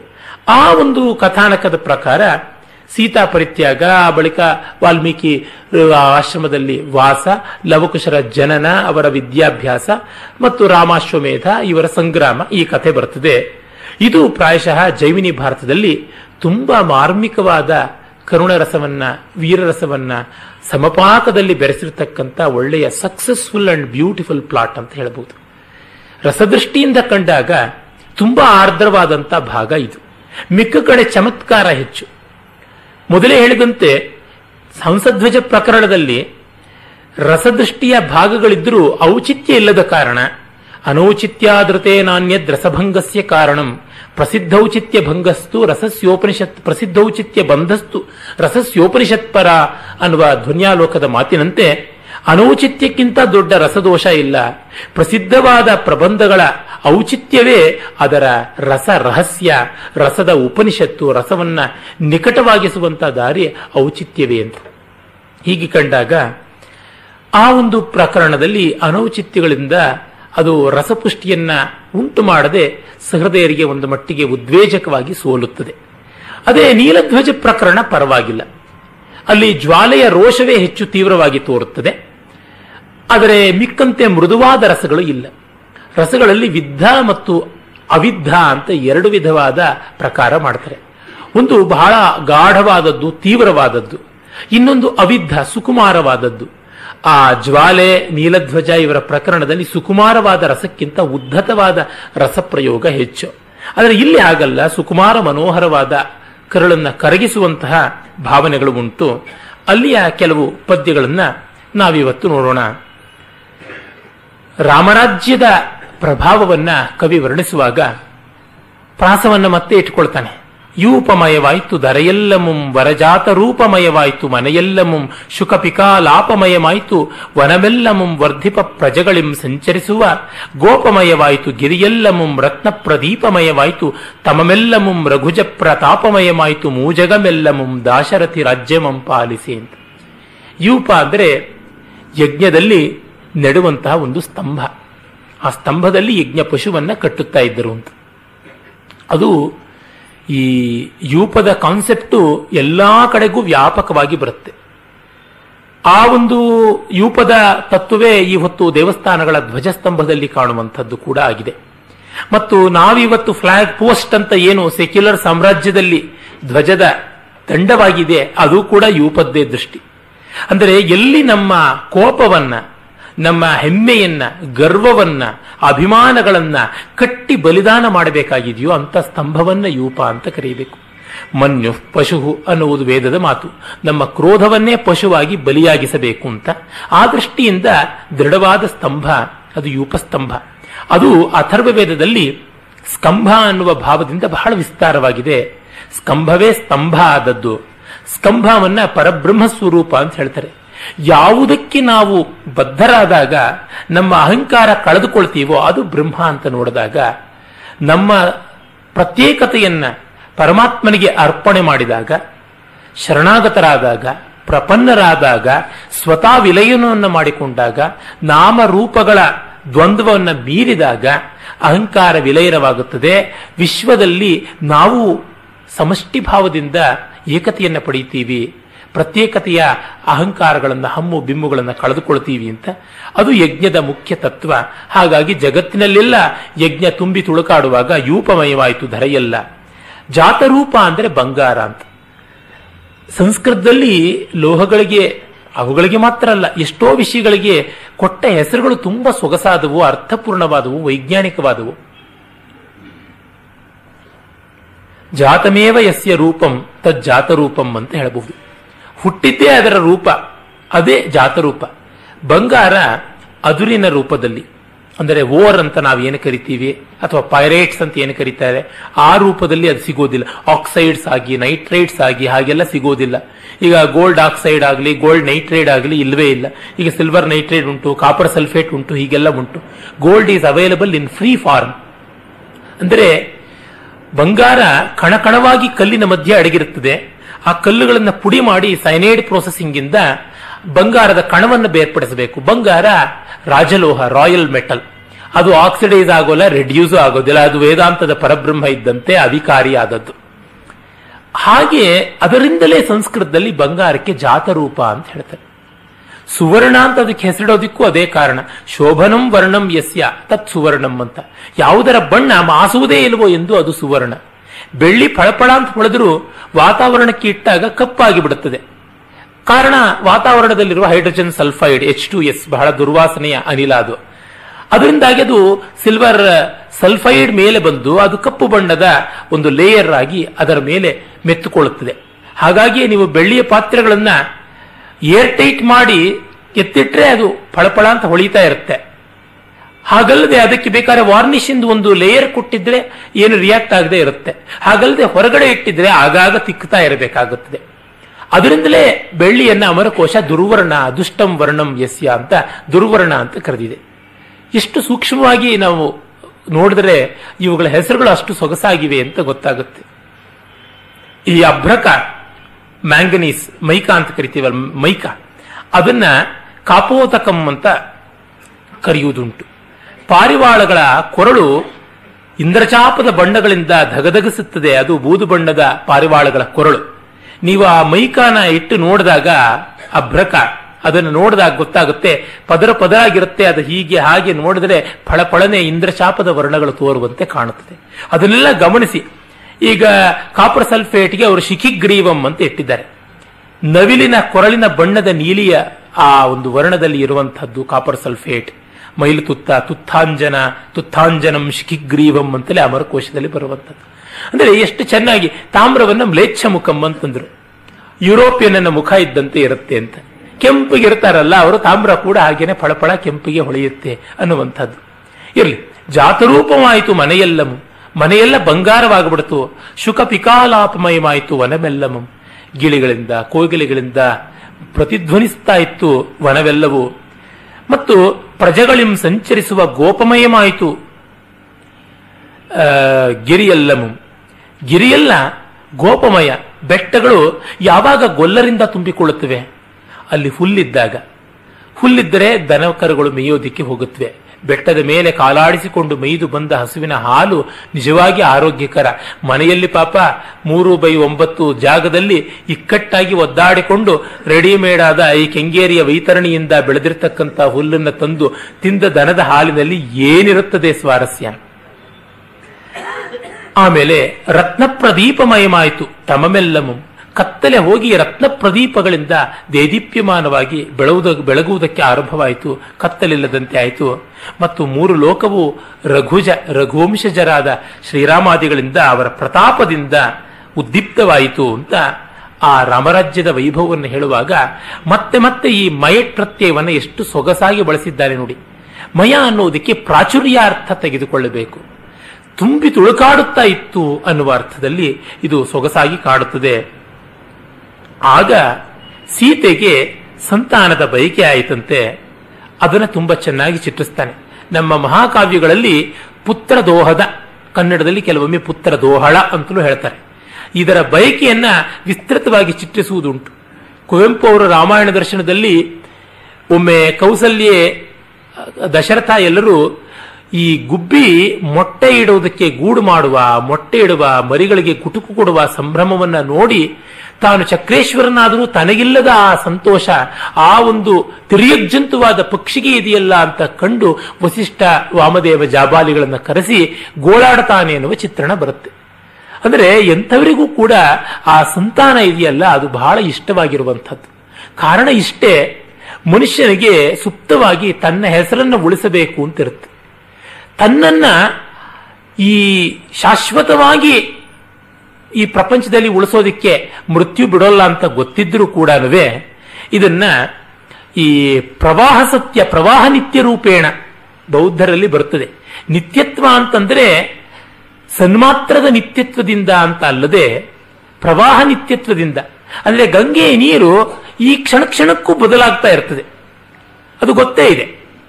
ನಾವು ಅದೇ ನೀರಿನಲ್ಲಿ ಎರಡು ಬಾರಿ ಗಂಗೆಯಲ್ಲಿ ಸ್ನಾನ ಮಾಡೋಕ್ಕಾಗೋಲ್ಲ ಅಂತಲೇ ಗಾದೆ ಉಂಟಲ್ಲ. ಹಾಗಿರುವಾಗ ಪ್ರವಾಹ ನಿತ್ಯತ್ವ ಆದರೆ ಎಲ್ಲ ಕಡೆಯಲ್ಲಿಯೂ ಹರಿಯೋಳು ಗಂಗೆಯೇ ಅಂತ. ಈ ಪ್ರವಾಹ ನಿತ್ಯತ್ವದಂತೆ ಸಂತಾನ ಪ್ರವಾಹದ ಮೂಲಕ ತನ್ನ ತನವನ್ನು ತಾನು ಎಸ್ಟಾಬ್ಲಿಷ್ ಮಾಡಿಕೊಳ್ಳಬಹುದು ಅನ್ನುವ ಈ ಜೀವರಾಶಿಯ ಬಯಕೆಯೇ ಸಂತಾನಕ್ಕೆ ಕಾರಕವಾಗಿದೆ ಅಂತ ಅನಿಸುತ್ತೆ. ಮತ್ತು ತಮ್ಮ ಅಭಿಮಾನ ಉಂಟಲ್ಲ, ತಮ್ಮ ನಿರ್ಮಾಣ ಅಂತ. ಬೇರೆ ಎಲ್ಲದಕ್ಕೂ ಕಚ್ಚಾ ಸಾಮಗ್ರಿ ಬೇಕು. ಆದರೆ ಸಂತಾನಕ್ಕೆ ತಾವು ತಾವೇ ಉಪಾದಾನ ನಿಮಿತ್ತ ಎರಡೂ ಆಗುತ್ತಾರೆ. ಈ ದೃಷ್ಟಿಯಿಂದಲೂ ಒಂದು ಅಭಿಮಾನ ಕಾರಣವಾಗುತ್ತದೆ. ಹಾಗಾಗಿ ಎಲ್ಲರೂ ಮೊದಲಿಂದಲೂ ಕೂಡ ಹೇಳ್ತಾ ಬಂದಿದ್ದು ಅದೇನೆ. ಯಾವ ಕಥೆಯಲ್ಲಿ ನೋಡಿ ಮಕ್ಕಳಿಲ್ಲ ಅಂತ ರಾಜ ಕೊರಗದ ಮಕ್ಕಳಿಲ್ಲ ಅಂತ ರಾಣಿ ಕೊರಗದಳು ಮಕ್ಕಳಿಲ್ಲ ಅಂತ ಅಲ್ಲಿ ಹೋಗಿದ್ರು, ಇಲ್ಲಿ ಹೋದ್ರು ತಪಸ್ ಮಾಡಿದ್ರು ಅನ್ನೋದ್ರೊಳಗೆಲ್ಲ ಈ ಭಾವವೇ ಕಾಣಿಸುತ್ತದೆ. ಹಾಗಾಗಿ ಕಾವ್ಯ ಜನಸಮುದಾಯದಲ್ಲಿ ಯಾವ ಶ್ರದ್ಧೆ, ಯಾವ ನಂಬಿಕೆ, ಯಾವ ತುಡಿತ ಐತೆ ಅದನ್ನ ಚಿತ್ರಿಸಬೇಕು. ಹಾಗೆ ಚಿತ್ರಿಸ್ತಿದ್ರೆ ಲೋಕವನ್ನ ಸಮಗ್ರವಾಗಿ ಚಿತ್ರಿಸಿದಂತಹ ಬಾಧ್ಯತೆ ಅದಕ್ಕೆ ತೀರದಂತಾಗುವುದಿಲ್ಲ. ಅದರಿಂದಲೇ ಸೀತಾರಾಮರಿಗೆ ಉಂಟಾದ ಬೈಕಿಯನ್ನ ವಿಶೇಷವಾಗಿ ಸೀತೆಗೆ ಉಂಟಾದದ್ದು ನೋಡಿ. ಕಂದನಾಡುವ ಬಾಲಲೀಲೆಯಂ ನೋಡಿ, ತೊದಲೊಂದಿ ಇನಿವಾತನುರೆ ಕೇಳ್ದು ಮುದ್ದಿನ ಮುದ್ದೆಯಂದಂದಗ ಮುದ್ದಿನ ಮುದ್ದೆಯಂದದ ಅಂಗವನ್ ಎತ್ತಿಕೊಂಡು ನಳಿ ನಳಿದೋಳ್ಗಳಿಂದಪ್ಪಿ ಕೆಂಗುರುಳ್ಗೊಳ್ ಒಲೆವ ಮುಂದಲೆಯ ಕಂಪನ ಅಘ್ರಾಣಿಸಿ ತೊರೆದ ಜೊಲ್ಲ ಚೆಂದುಟಿಯ ಬಾಯ್ದರೆಯ ನೈದೆ ಚುಂಬಿಸಿ ಸೊಗಸು ಗುಂದದಾಯ್ತೆಂದು ಪಂಚೇಂದ್ರಿಯ ಪ್ರೀತಿಯಂ ಪಡೆವರಿನ್ನಾವ ಕೃತರು. ಮಕ್ಕಳ ಮೂಲಕ ಸಿಗುವ ಪಂಚೇಂದ್ರಿಯದ ಪ್ರೀತಿಯನ್ನ ಕವಿ ಹೇಳ್ತಾ ಇದ್ದಾರೆ ನಮ್ಮ ಕವಿಗಳಲ್ಲಿ ಈ ಪಂಚೇಂದ್ರಿಯಗಳನ್ನು ಒಂದು ಅನುಭವಕ್ಕೆ ಸೇರಿಸುವಂತಹದ್ದು ಬಹಳ ಸ್ವಾರಸ್ಯಕಾರಿಯಾದದ್ದು. ಕುಮಾರವ್ಯಾಸ ಒಂದು ಕಡೆ ಸೌಗಂಧಿಕ ಪುಷ್ಪಾಪಹರಣದ ಕಾಲದಲ್ಲಿ ಆ ಸುಗಂಧ ಭರಿತವಾದ ಪುಷ್ಪದ ಒಂದು ಸೊಗಸು ಪಂಚೇಂದ್ರಿಯ ಪ್ರೀತಿಯನ್ನು ಹೇಗೆ ಮಾಡ್ತಾ ಇತ್ತು ಅಂತ ಹೇಳ್ತಾನೆ. ಸಂಸ್ಕೃತದಲ್ಲಿ ದೀರ್ಘಶಷ್ಕುಲಿ ಭಕ್ಷಣ ನ್ಯಾಯ ಅಂತಲೇ ಒಂದುಂಟು. ದೊಡ್ಡ ಗರಿಗರಿಯಾದ ಚಕ್ಕುಲಿ, ತುಂಬಾ ಕಲ್ಲಿನಂತ ಚಕ್ಕುಲಿ ಅಲ್ಲ, ಒಳ್ಳೆ ಗರಿಗರಿಯಾದ ಸೊಗಸಾದ ಚಕ್ಕುಲಿ ಈ ನಮ್ಮ ಕಡೆಯಲ್ಲಿ ಹೆಚ್ಚು ಅಂದರೆ ಈ ಅಯ್ಯರ್ಗಳ ಮನೆಗಳಲ್ಲಿ ಬೀಗರಿಗೆ ಚಕ್ಕಲಿ ಕೋಡುಬಳೆ ಈ ಥರದ್ದೆಲ್ಲ ವಿಶೇಷವಾದಂಥ ಈ ಭಕ್ಷ್ಯಗಳನ್ನು ಉಡುಗೊರೆಯಾಗಿ ಕೊಡುವುದುಂಟು. ಅದು ತಮಿಳುನಾಡು ಅಯ್ಯರ್ಗಳಲ್ಲಿ ಬಹಳ ವಿಶೇಷವಾದದ್ದು.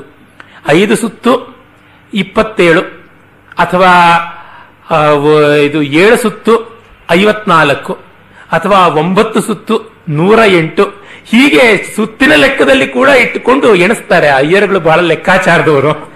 ಅದನ್ನೆಲ್ಲ ಹಾಗೆ ಅವರು ಬಂಗಾರವನ್ನು ಎಷ್ಟ ಹಾಕೋದು ಅನ್ನೋದು ತೊಲದ ಲೆಕ್ಕದಲ್ಲಿ ಹೇಳುವಂತದ್ದು ಎವಳ ಪವನ್ ಪೌಡ್ರ ಅಂತ ಕೇಳ್ತಾರೆ ಹೊರತು ಒಂದ್ ಜೊತೆ ಬಳೆ ಎರಡೆಳೆ ಸರ ಅಂತಲ್ಲ.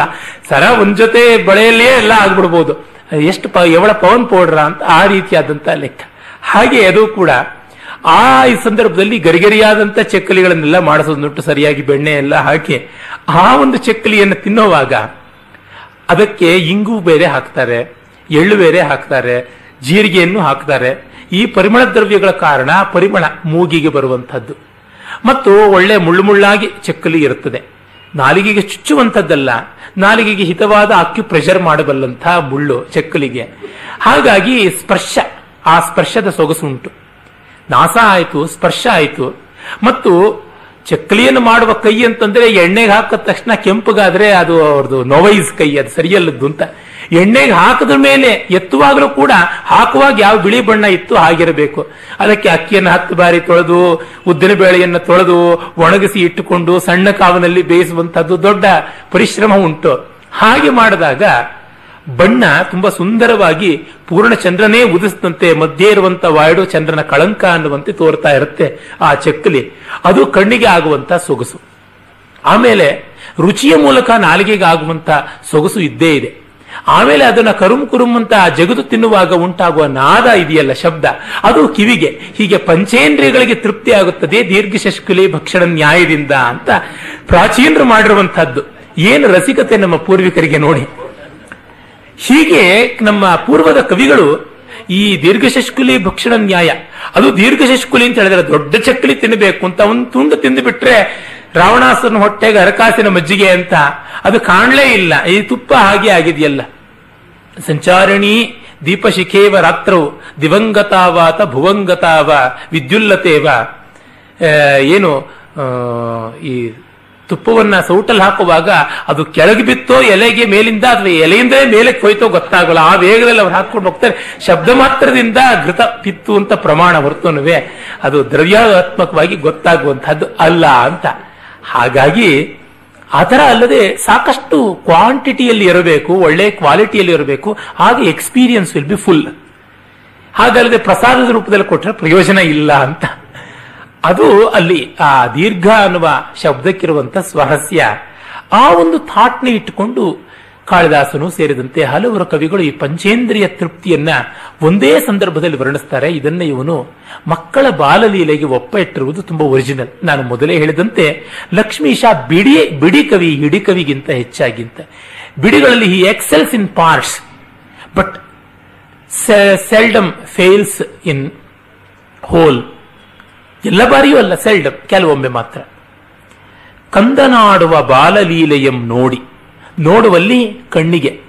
ತೊದಲೊಂದಿದ ಇನಿವಾತನೊರೆ ಕೇಳ್ದು, ತೊದಲು ಮಾತನ್ನ ಕೇಳುವುದಿದೆಯಲ್ಲ, ಅದು ತುಂಬಾ ಸಂತೋಷ. ಕಾಳಿದಾಸನ ಇಮಾರ್ಟಲ್ ಪಯಂ ಒಂದು ಉಂಟು. ಬಹಳ ಸೊಗಸಾಗಿರುವಂತಹದ್ದು ಆ ಪದ್ಯ ಶಾಕುಂತಲದ ಏಳನೇ ಅಂಕದಲ್ಲಿ ಬರುತ್ತೆ. ಆಲಕ್ಷ್ಯ ದಂತ ಮುಕುಲಾನ್ ಅನಿಮಿತ್ತ ಹಾಸೈಹಿ ಅವ್ಯಕ್ತ ವರ್ಣ ರಮಣೀಯ ವಚ ಪ್ರವೃತ್ತೀನ್ ಅಂಕಾನು ಧಾವನ ಧಿಯ ಆ, ಅಂ- ಅಂಕಾದಿರೋಹಣ ಧಿಯ ಬರುವಂತಹ ಮಕ್ಕಳು ಆಲಕ್ಷ್ಯದಂತ ಮುಕುಲಾನ್ ಇನ್ನೂ ಮೊಳೆಯುತ್ತಾ ಇರುವಂತಹ ಮಲ್ಲಿಗೆಯ ಮೊಗ್ಗಿನಂತಹ ಹಲ್ಲುಗಳನ್ನ ಎಳೆಯ ಹಾಲು ಹಲ್ಲುಗಳನ್ನ ತೋರಿಸಿಕೊಂಡು ಕಾರಣವಿಲ್ಲದೆ ನಗುತ್ತ. ದೊಡ್ಡವರು ಕಾರಣ ಇದ್ದು ನಗುತ್ತಾರೆ ಅಂದ್ರೆ ಅದೊಂದು ಬಿಸ್ನೆಸ್ ಸ್ಮೈಲು ಯಾರ್ಯಾರಿಗೆ ಎಷ್ಟೆಷ್ಟು ನಗಬೇಕು ಹೇಗೆ ನಗಬೇಕು ಅಂತ. ನನಗೆ ಇನ್ನೂ ಸೊಗಸಾದ ನೆನಪುಂಟು. ಇಂಜಿನಿಯರಿಂಗ್ ಕಾಲೇಜಲ್ಲಿ ಓದುವಾಗ ನನ್ನ ಸಹಾಧ್ಯಾಯಿ ಒಬ್ಬ ಇಲ್ಲಿಯೋ ಬರ್ತಾ ಇದ್ದ. ಯಾವುದೋ ಒಬ್ಬ ಲೆಕ್ಚರರ್ ಇಷ್ಟವಿಲ್ಲದ ಲೆಕ್ಚರರ್ ಕಂಡ್ರು, ಇನ್ನ ಈ ಪೀಡೆಗೆ ಒಂದು ನಗೆಯನ್ನು ವೆಚ್ಚ ಮಾಡಬೇಕು ಅಂತ ಅವನು ಅಪ್ಪಟ ದಕ್ಷಿಣ ಕನ್ನಡದ ಭಾಷೆಯಲ್ಲಿ ಹೇಳ್ದ. ಇನ್ನು ಒಂದು ನಗೆಯನ್ನ ಈ ಪೀಡೆಗೆ ವೆಚ್ಚ ಉಂಟು ಮಾಡಬೇಕು ಮಾರಾಯರೇ, ಎಂಥದ್ದು ಮಾಡುವುದು, ನಕ್ಕು ಹೋಗೋಣ ಅಂತ ಹೇಳ್ಬಿಟ್ಟು ಅಂದು ಮುಕ್ಕಾಲು ಹಲ್ಲು ಕಿಸ್ತು ಹೋದ. ಅದು ಯಾಕೆ ಮೇಷ್ಟ್ರು ಬಂದಿರುವಂಥದ್ದು ಅಂತ? ಹಾಗೆ ಬಿಸ್ನೆಸ್ ಮೈಲ್ ಆಗುತ್ತೆ. ಮಕ್ಕಳ ಆಗಲ್ಲ, ಅನಿಮಿತ್ತ ಹಾಸ. ನಿರ್ಹೇತುಕ ಅವ್ಯಾಜ ಅಂತ ಕರೀತಾರಲ್ಲ, ಆ ರೀತಿಯಾದಂಥದ್ದು. ಆಮೇಲೆ ಅವ್ಯಕ್ತ ವರ್ಣ ರಮಣೀಯ ವಚ ಪ್ರವೃತ್ತಿ. ಅವರು ಆಡುವ ಅಕ್ಷರ ಕಾನ ತಾನ ಗೊತ್ತಾಗೋಲ್ಲ. ಕಾಕ ಅನ್ನೋದಕ್ಕೆ, ಕಾಗೆ ಅನ್ನೋದಕ್ಕೆ ತಾಗೆ ಅಂತಾನೆ. ಅದೇನು ಅಂತ ಗೊತ್ತಾಗೋದಿಲ್ಲ ನಮಗೆ. ಆದರೆ ಅದು ತುಂಬಾ ಚೆನ್ನಾಗಿರುತ್ತೆ ಕೇಳೋದಕ್ಕೆ. ಅವ್ಯಕ್ತ ವರ್ಣ ರಮಣೀಯ ವಚ ಪ್ರವೃತ್ತಿ ಯಾವ್ಯಾವ ಅಕ್ಷರ ಅಂತ ಗೊತ್ತಾಗಲ್ಲ, ಆದರೆ ಏನು ಹೇಳಿದ್ರೂ ಆ ಅಕ್ಷರವೆಲ್ಲ ಚೆನ್ನಾಗಿ ಕಾಣಿಸ್ತಾ ಇರುತ್ತೆ, ಕೇಳಿಸ್ತಾ ಇರುತ್ತೆ. ಇದು ಮಕ್ಕಳ ತೊದಲು ಮಾತಿಗೆ ಇರುವಂತಹ ಸ್ವಾರಸ್ಯ. ಅದಕ್ಕೆ ನಮ್ಮ ಒಳ್ಳುವನ್ ಹೇಳ್ಬಿಟ್ಟ, ಕುಳ ಏನಿದು ಯಾಳ್ ಏನಿದು ಎನ್ಬರ್, ಮಕ್ಕಳ್ ಮಳಲಿ ಪೇಚೈ ಕೇಳಾದವರ್ ಅಂತ. ಕೊಳಲು ಇಂಪು, ಯಾಳ್ ವೀಣೆ ಇಂಪು ಅಂತ ಹೇಳುವವರು ಮಕ್ಕಳ ತೊದಲು ಮಾತನ್ನ ಕೇಳಿಲ್ಲ ಅಂತ. ಇವರು ಅರ್ಜುನ್ ವಾಡೇಕರ್ ಅಂತ ಪೂನಾದಲ್ಲಿ ಇರುವ ಸಂಸ್ಕೃತ ಕವಿ ವಿದ್ವಾಂಸ. ತಮ್ಮ ಕಂಟಕಾಂಜಲಿಯಲ್ಲಿ ಒಂದು ಕಡೆ ಈ ಸಂಸ್ಕೃತದಲ್ಲಿ ತೊದಲ್ ಮಾತನ್ನ ಬರೀತಾರೆ. ತುಂಬಾ ಚೆನ್ನಾಗಿರುವಂತಹದ್ದು ಆ ರೀತಿಯಾದ ಪ್ರಯತ್ನವನ್ನು ಸಂಸ್ಕೃತದಲ್ಲಿ ಯಾರು ಮಾಡೇ ಇಲ್ಲ. ಸಂಸ್ಕೃತದಲ್ಲಿ ತೊದಲ್ ಮಾತು ಹೇಗಿರುತ್ತೆ ಅಂತ. ಅದು ನಿಜವಾಗಿ ಈ ಮಕ್ಕಳಿಗೆ ಚಿಕ್ಕ ವಯಸ್ಸಿಂದ ಸಂಸ್ಕೃತ ಕಲಿಸಿದ್ರೆ ಆಗುತ್ತೆ. ನಮ್ಮ ಈ ಸಂಸ್ಕೃತ ಭಾರತೀಯ ಪ್ರಮುಖ ಕಾರ್ಯಕರ್ತರಾದ ಡಾಕ್ಟರ್ ವಿಶ್ವಾಸ ಅವರ ಮಕ್ಕಳನ್ನ ಹುಟ್ಟಿನಿಂದಲೇ ಸಂಸ್ಕೃತದ ವಾತಾವರಣದಲ್ಲಿ ಬೆಳೆಸಿದ್ರು. ಆ ಮಕ್ಕಳು ತೊದಲು ಮಾತು, ಮುದ್ದು ಮಾತು ಲಲ್ಲೆಗೆರೀತಾ ಇದ್ದಿದ್ದು ಸಂಸ್ಕೃತವೇ. ಆ ಸಂಸ್ಕೃತ ಪ್ರಾಕೃತ ಇದ್ದಂತೆ ಕೇಳಿಸ್ತಾ ಇತ್ತು. ಉಪೇ ಉಪೇ ಗಮ್ಮಿ ಅಂತ ಹೇಳ್ತು ಒಂದ್ ದಿವಸ ಆ ಮಗು. ಉಪರಿ ಉಪರಿ ಗಚ್ಚಾಮಿ ಅಂತ. ಮೆಟ್ಲು ಮೇಲ್ಮೇಲೆ ಹತ್ಕೊಂಡು ಹೋಗ್ತೀನಿ ಅಂತ. ಒಳ್ಳೆ ಶಿಷ್ಟವಾದ ಪ್ರಾಕೃತ ಅದು. ಅದು ಶೌರಸೇನಿ ಪ್ರಾಕೃತಕ್ಕೆ ತುಂಬಾ ಹತ್ತಿರ ಬರುವಂತಹದ್ದಾಗಿತ್ತು. ಹೀಗೆ ಮಕ್ಕಳ ಮಾತು ಯಾವ ತರ ಇದ್ರೂ ಚೆನ್ನಾಗಿರುವಂತಹದ್ದು, ಅದನ್ನ ಕೇಳುವುದು ಕಿವಿಗೆ ಆನಂದ. ಮುದ್ದಿನ ಮುದ್ದೆಯಂದದ ಅಂಗವನ್ನೆತ್ತಿಕೊಂಡು ನಲಿದೋಳ್ಗಳಿಂದ ಅಪ್ಪಿ. ಮತ್ತೆ ಮುದ್ದಿನ ಮುದ್ದೆಯ ಆಗಿರುವ ಮಕ್ಕಳನ್ನ ತೋಳುಗಳಿಂದ ಎತ್ತಿಕೊಂಡು ಅಪ್ಪಿಕೊಳ್ಳೋದಿದೆಯಲ್ಲ ಮಕ್ಕಳ ಮೈಯ ಸ್ಪರ್ಶಕ್ಕೆ ಯಾವ ಹೂವನ್ನ, ಯಾವುದನ್ನ ಹೋಲಿಕೆಯಾಗಿ ಕೊಡೋದಿಕ್ಕಾಗುತ್ತದೆ? ಯಾವುದೂ ಅಲ್ಲ ಅಂತ ಅನ್ಸುತ್ತೆ. ಆ ಜೀವಂತಿಕೆಯ ಸ್ಪರ್ಶ ಅಸಾಧಾರಣವಾದದ್ದು. ಅಷ್ಟು ಸೊಗಸಾದದ್ದು ಆ ಮಾರ್ಧವ ನಮ್ಮ ಮನಸ್ಸಿಗೆ ಉಂಟಾಗುವಂತಹದ್ದು ಮತ್ತೆ ಕೆಂಗುರುಳುಗಳು ಒಲೆವ ಮುಂದಲೆಯ ಕಂಪನ ಅಘ್ರಾಣಿಸಿ ಆ ಮಕ್ಕಳ ಕೆಂಚಾಗಿರ್ತಕ್ಕಂಥ ತಲೆ ಕೂದಲು ಅಂತ ಕವಿ ಹೇಳ್ತಾನೆ. ಬ್ಯೂಟಿಫುಲ್ ಅಬ್ಸರ್ವೇಷನ್ ಹುಟ್ಟಿದ ಮಕ್ಕಳಿಗೆ ಜೆಟ್ ಬ್ಲ್ಯಾಕ್ ತಲೆ ಕೂದಲು ಇರೋದು ಕಡಿಮೆ. ಸ್ವಲ್ಪ ಕೆಂಚಾಗಿರುತ್ತದೆ. ಆಮೇಲೆ ಬೆಳೀತಾ ಬೆಳೀತಾ ಅದು ಕಪ್ಪು ತಿರುಗುತ್ತದೆ, ಎಣ್ಣೆ ಎಲ್ಲ ಹಚ್ಚಿ. ಎಷ್ಟೋ ಜನ ಅದಕ್ಕೆ ಮಕ್ಕಳಿಗೆ ಕೆಂಚಾಗದೇ ಇರಲಿ ತಲೆ ಕೂದಲು ಅಂತ ಚೆನ್ನಾಗಿ ಹರಳೆಣ್ಣೆ ಹಚ್ಚುವುದು ಕೂಡ ಉಂಟು. ಅವರಿಗೆ ಹಾಗೆ ಸ್ನಾನ ಮಾಡಿಸಿ, ಸ್ನಾನ ಮಾಡಿಸಿದ ಮೇಲೆ ತಲೆ ಒಣಗಬೇಕು ಅಂತ ಸಾಂಬ್ರಾಣಿಯ ಧೂಪ ಎಲ್ಲ ಹಾಕುವುದುಂಟು. ಮತ್ತೆ ಉಳ್ಳವರು ಪುನುಗಿನ ತೈಲವನ್ನು ಕೂಡ ನಡುನೆತ್ತಿಗೆ ಹಚ್ಚುವುದುಂಟು. ಹೀಗಾಗಿ ಆ ಕೂದಲಿಗೆ ಮಕ್ಕಳದೇ ಆದ ಸಹಜ ಗಂಧದ ಜೊತೆಗೆ ಈ ಪರಿಮಳ ದ್ರವ್ಯಗಳ ಗಂಧವೂ ಬಂದು ಅದರ ಪರಿಮಳ ಮೂಗಿಗೆ ಬರುವುದು. ತೊದಲು ಕಿವಿಗೆ, ಪರಿಮಳ ಮೂಗಿಗೆ, ಅಪ್ಪುಗೆ, ಚರ್ಮಕ್ಕೆ, ಹೀಗೆ ಬಾಲಲೀಲೆಯ ನೋಟ ಕಣ್ಣಿಗೆ ಈ ಥರದ್ದಾಗುತ್ತದೆ. ಆಮೇಲೆ ನೋಡಿ, ರುಚಿಗೆ ನಾಲಿಗೆಗೆ ಏನು ಮಾಡಿದ್ದಾನೆ ಅಂದ್ರೆ ತೆರೆದ ಜೊಲ್ಲ ಚೆಂದುಟಿಯ ಬಾಯಿದೆರೆಯ ನೈದೆ ತುಂಬಿಸಿ, ಆ ಜೊಲ್ಲು ಸುರಿಯುವ ಬಾಯನ್ನು ಮುತ್ತಿಟ್ಟುಕೊಳ್ಳುವಾಗ ಆ ಮಕ್ಕಳ ಜೊಲ್ಲು ನಮಗೆ ರುಚಿಯಾಗುತ್ತದೆ. ಅವುಗಳ ಮಕ್ಕಳ ಮೈಯ ತುಟಿಗೆ ನಾವು ಸೋಂಕಿಸಿಕೊಂಡಾಗ ಅದರ ರಸ, ಅವುಗಳ ಮುದ್ದಿಸಿದ ರಸ ನಮ್ಮ ಪಾಲಿಗೆ ಉಳಿಯುತ್ತದೆ ಅಂತ ಹೇಳ್ಬಿಟ್ಟಿದ್ವಿ. ಮಕ್ಕಳದು ಎಲ್ಲ ರೀತಿಯಲ್ಲೂ ಸೊಗಸು. ಕೃಷ್ಣ ಚಿಕ್ಕವನಾಗಿದ್ದಾಗ ಗೋಪಿಕೆಯರು ಮಕ್ಕಳಿಗೆ ನಾವು ಕೇಳ್ತೀವಲ್ಲ, ನಿನ್ ಮೂಗೆಲ್ಲಿ ತೋರಿಸು ಪುಟ್ಟ, ಕಣ್ಣಲ್ಲಿ ತೋರಿಸು ಅಂದ್ರೆ, ಅವುಗಳು ಅಲ್ಲಲ್ಲಿಗೆ ಬೆರಳಿಟ್ಕೊಂಡ್ರೆ ನಮಗೆ ಬ್ರಹ್ಮಜ್ಞಾನ ಆದಂತೆ ಸಂತೋಷವಾಗುತ್ತದೆ. ಕ್ವಾನನಂ ಕೊನಯನಂ ಕೊನಾಸಿಕ ಕ್ವಶ್ರುತಿ ಕ್ವಚ ಶಿಖೇತಿ ದೇಶಿತ, ತತ್ರ ತತ್ರ ನಿಹಿತಾಂಗುಲೀದಲೋ ವಲ್ಲವೀ ಜನಮನಂದಯತ್ ಪ್ರಭು. ಆ ಗುಲ್ಲತಿಯರಿಗೆ ಅಷ್ಟು ಮಾಡಿದ್ದೇ ದೊಡ್ಡ ಪಾಠ ಕಲಿತು ಬಿಟ್ಟಿದ್ದಾನೆ ಕೃಷ್ಣ ಅಂತ ಜಗದ್ಗುರುವನ್ನ ಕಂಡು ಸಂತೋಷಪಟ್ರು ಅಂತ. ಹೀಗೆ ಸೊಗಸು ಗುಂದದಾಯ್ತೆಂದು ಪಂಚೇಂದ್ರಿಯ ಪ್ರೀತಿಯಂ ಪಡೆವರು ಇನ್ನಾವ ಕೃತರು. ಇಂಥ ಪುಣ್ಯ ಪಡೆದವರು, ಇಂಥ ಸೌಭಾಗ್ಯವಂತರು ಅವರು ಯಾರೋ ಅನ್ನುವುದನ್ನ ರಾಮ ಸೀತೆಯರು ಅಂದುಕೊಂಡ್ರಂತೆ ಮತ್ತೆ ಸೀತೆ ಗರ್ಭವತಿಯಾಗುತ್ತಾಳೆ. ಸೀಮಂತ ಮಾಡಿದ್ದು ಹೇಗೆ ಅನ್ನುವುದನ್ನು ಬಹಳ ಚೆನ್ನಾಗಿ ವರ್ಣಿಸ್ತಾನೆ. ಸಾಕ್ಷಾತ್ತಾಗಿ ಭರತನೇ ಮುಂದೆ ನಿಂತು ತಾನೇ ವೀಣಾವಾದನ ಮಾಡ್ತಾನೆ. ಸೀಮಂತ ಉನ್ನಯನ ಮಾಡುವ ಕಾಲದಲ್ಲಿ ಸೀಮಂತೋನ್ನಯನ ಬೈತಲೆ ತೆಗೆಯುವಂಥದ್ದು. ಆಗ ಮುಳ್ಳಹಂದಿಯ ಮುಳ್ಳಿನಿಂದ ತಲೆಯ ಮಧ್ಯದಲ್ಲಿ ಬೈತಲೆಯನ್ನು ತೆಗೆಯುವುದು ಉಂಟು. ವೀಣೆಯಲ್ಲಿ ಔದಂಬರಿ ಆಲಾವಣಿ ಇತ್ಯಾದಿ ವೀಣೆಗಳು, ವೈದಿಕ ವೀಣೆಗಳನ್ನು ನುಡಿಸಿ ಆ ತಾಯಿಗೆ, ತಾಯ್ತನವನ್ನು ಜಾಗರಣ ಮಾಡುವುದುಂಟು. ಹೀಗೆಲ್ಲ ಅದರ ಪ್ರಕ್ರಿಯೆಯನ್ನೆಲ್ಲವನ್ನು ಅವನು ಹೇಳ್ತಾನೆ. ಮುಂದೆ ಇದೇ ಸಂಸ್ಥೆಯಲ್ಲಿ ಷೋಡಶ ಸಂಸ್ಕಾರಗಳ ಬಗ್ಗೆ ಮಾತನಾಡುವ ಅವಕಾಶ ಕೊಟ್ಟಿದ್ದಾರೆ. ಆಗ ಇವುಗಳನ್ನೆಲ್ಲ ಟೆಕ್ನಿಕಲ್ ಡೀಟೇಲ್ಸ್ ಜೊತೆಗೆ ಹೇಳೋಣ. ಪುಂಸವನ ಸೀಮಂತ, ಇವುಗಳನ್ನೆಲ್ಲವನ್ನ ಮಾಡಿದ ಮೇಲೆ ಅವಳು ಬಯಕೆ ತಾನು ಋಷ್ಯಾಶ್ರಮಗಳಿಗೆ ಹೋಗಬೇಕಾಗಿದೆ. ಅಲ್ಲಿ ಮುನಿಪ, ಋಷಿಪತ್ನಿಯರ ಸತ್ಸಂಗದವಳು ತನ್ನ ಬೇಸರಂ ತವಿಸುವೆಂ ಅನ್ನುವುದನ್ನು ಕೇಳಿದಾಗ ರಾಮ ಒಪ್ಪಿಕೊಳ್ತಾನೆ. ಇತ್ತ ಕಡೆ ಚಾರರು ಬಂದು ಸೀತಾಪವಾದ ವಾರ್ತಾ ಶ್ರವಣ ಮಾಡಿಸುತ್ತಾರೆ. ಇಲ್ಲಿ ಒಂದು ಕಡೆ ಈ ಅಗಸನ ಪ್ರಸ್ತಾವವನ್ನ ಕವಿ ತರ್ತಾನೆ. ರಜಕನುದ್ದಂಡದೊಳ್ನಿವಿಯ ಕಿವಿ ನುಡಿಯೇ ಕಿವಿ ಮುಚ್ಚಿಕೊಳ್ಳುತ್ತ ಐದಿದನ್ ಅಖಂಡಿತದ ಮಂತ್ರಪೂತದ ಹವಿಯನ್ ಅರಿಯದೆಂಜಲಿಪುದೆ ವಾಯಸಮೆಂದನು ಅಂತ ಈ ಅಗಸನ ಆಕ್ಷೇಪ ಅನ್ನುವಂಥ ಒಂದು ಮಾತು ಬರುತ್ತೆ. ವಾಲ್ಮೀಕಿ ರಾಮಾಯಣದಲ್ಲಿ ಹಾಗಿಲ್ಲ. ಅರೆ ಲೋಕ ಪ್ರಸಿದ್ಧಿ ಇರುವಂತಹದ್ದು ದುರ್ದೈವದಿಂದ ಅಗಸನೊಬ್ಬನ ಮಾತಿಗೆ ರಾಮ ಸೀತೆಯನ್ನ ಕಾಡಿಗಟ್ಟದ ಅಂತ. ಅದು ಇಡೀ ಇಡೀ ಕೋಸಲ ಜನಪದದ ಗಾಸಿಪ್. ಅಗಸನೊಬ್ಬನ ಮಾತಲ್ಲ. ಆಮೇಲೆ ಅವನು ಸೀತಾ ಪರಿತ್ಯಾಗ ಮಾಡುವ ಕಥೆ ಎಲ್ಲ ತಮಗೆ ಗೊತ್ತೇ ಇರುವಂಥದ್ದು. ಆಗ ಅವನು ಹೇಳ್ತಾನೆ, ರಾಮ ದುಃಖ ಪಡ್ತಾನೆ, ಅದನ್ನು ಲಕ್ಷ್ಮೀಶ್ ಚೆನ್ನಾಗಿ ಹೇಳ್ತಾನೆ, ನೆಲೆಗೊಂಡ ವೇದಮಂ ಧರೆಯ ಪಾಷಂಡಿಗಳ್ ಸಲೆ ನಿಂದಿಸಿದೊಡೆ, ಅದಂ ಮಾಂಡಪರೆ ದ್ವಿಜರಕಟ ಕುಲವರ್ಧಿನಿಯ ನಿಂತು ಬಿಡುವೆ, ನೀನ್ ಪೇಳೆಂದು ಅನುಜಾತ ರಗ್ರಜಂಗೆ ವೇದವನ್ನ ಪಾಖಂಡಿಗಳು ನಾಸ್ತಿಕರು ನಿಂದನೆ ಮಾಡ್ತಾರೆ. ನಾಸ್ತಿಕೋ ವೇದನಿಂದಕ ಅನ್ನುವುದೇ ಮನುವಿನ ಮಾತು. ನಾಸ್ತಿಕನ ಡೆಫಿನೇಷನ್ನೇ ಶ್ರದ್ಧಾ ಕೇಂದ್ರವನ್ನ ತಿರಸ್ಕರಿಸ್ತಾನೆ ಅಂತ. ಹಾಗಾಗಿ ವೇದವನ್ನು ಅವರು ನಿಂದಿಸಿದರೆ ಇನ್ನೆಲ್ಲರೂ ವೇದವನ್ನು ಬಿಡ್ತಾರೆಯಾ? ಸೀತೆಯನ್ನು ಯಾರು ಆಕ್ಷೇಪಿಸಿದರೆ ಇವರು ಬಿಡುವುದು ಸರಿಯೇ ಅನ್ನುವಂಥ ಮಾತಿನ ಮೂಲಕ ಸೀತಾ ಪರಿತ್ಯಾಗ ಸಲ್ಲದಾಗುತ್ತದೆ ಎನ್ನುವಂಥ ರಿಯಾಕ್ಷನ್ಸ್ ಅನ್ನು ಕೂಡ ಕೊಡ್ತಾನೆ. ಆದರೂ ಕಡೆಗೆ ರಾಮನ ತೀರ್ಮಾನವೇ ತೀರ್ಮಾನ. ಅಣ್ಣದೇವನೊಳಿಡಿದ ವಾತ್ಸಲ್ಯಮೆಂಬ ಬಲ್ಗಣ್ಣಿಯೊಳ್ ಕಟ್ಟುವಡೆದು ವಾತ್ಸಲ್ಯ ಅನ್ನುವ ಕುಣಿಕೆಗೆ ತುತ್ತಾದ ಲಕ್ಷ್ಮಣ ಕಣ್ಣೊಳಿಕ್ಷಿಸದೆ ತಲೆಬಾಗಿ ದೂರದೊಳೆ ನಿಂದ ಸೀತೆಗಿಂತೆಂದನು. ಸೀತೆಯನ್ನು ನೋಡೋದಿಕ್ಕೂ ಅವನಿಗೆ ಸಂಕೋಚವಾಗಿ ಅವನು ಕರ್ಕೊಂಡು ಹೋಗ್ಬೇಕಲ್ಲ. ಸಾಮಾನ್ಯ ನಾವು ಯಾವುದನ್ನೋ ಮರೆಮಾಚಬೇಕು ಅಂದ್ರೆ ಇನ್ನೊಬ್ಬರನ್ನ ದೃಷ್ಟಿಸಿ ನೋಡೋದಿಕ್ಕಾಗೋದಿಲ್ಲ. ನಾವು ಮುಖವನ್ನು ಎಷ್ಟು ಆ ವಿಚಾರ ಬರದಂತೆ ತಡೆದರೂ ಕೂಡ ಕಣ್ಣು ಹೇಳಿಬಿಡುತ್ತದೆ ಹಾಗಾಗಿ ಲಕ್ಷ್ಮಣ ಸೀತೆಯನ್ನು ನೋಡದೆ ಕೇವಲ ಧ್ವನಿಯಿಂದಲೇ ಆಕೆಗೆ ಋಷ್ಯಾಶ್ರಮಗಳಿಗೆ ಹೋಗಬೇಕು, ಬನ್ನಿ ಅಂತ ರಥವನ್ನ ಹತ್ತಿಸಿ ಕರಕೊಂಡು ಹೋಗುವಂತ ಕಥೆಯನ್ನ ಮುಂದುವರೆಸಿ ಹೇಳ್ತಾನೆ. ಇಲ್ಲಿ ಸಣ್ಣ ಸಣ್ಣ ಡೀಟೇಲ್ಸ್ ಬಹಳ ಚೆನ್ನಾಗಿ ಬರುತ್ತದೆ ದುಃಖದಲ್ಲಿ ರಾಮನೂ ಇದ್ದಾನೆ, ಸೀತಾ ಪರಿತ್ಯಾಗದ ನಿಶ್ಚಯವನ್ನು ಮಾಡಿದ್ದಾನೆ ಅವನು. ಎಲ್ಲ ಮಾತನ್ನು ಲಕ್ಷ್ಮಣ ಹೇಳಿದಾಗ ದುಃಖ ಪಡ್ತಾಳೆ. ಇಲ್ಲೆಲ್ಲ ತುಂಬಾ ಚೆನ್ನಾಗಿ ಉಪಮೆಗಳನ್ನ ತರ್ತಾನೆ.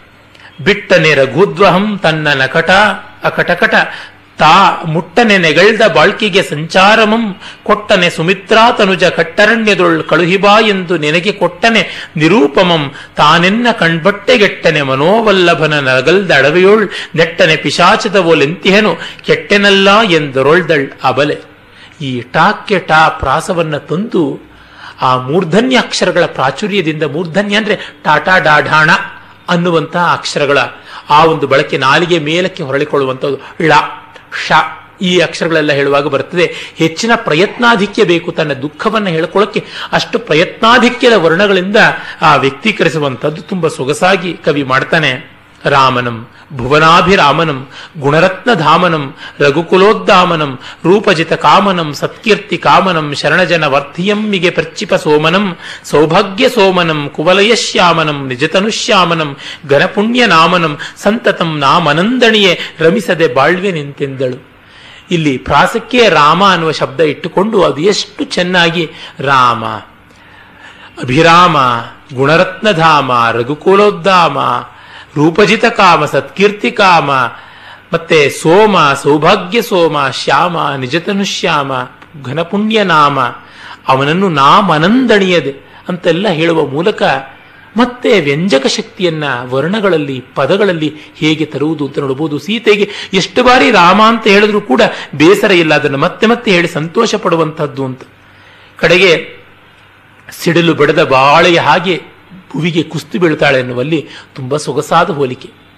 ಬಾಳೆ ಯಾವಾಗ ಕುಸ್ತಿ ಬೀಳುತ್ತೆ ಅಂದರೆ ಅದಕ್ಕಿರುವುದು ಒಂದೇ ಸಂತಾನ. ಒಂದು ಗೊನೆ ಬಿಟ್ಟ ತಕ್ಷಣ ಅದನ್ನು ಬುಡ ಕಡಿದು ಬಿಡ್ತಾರೆ.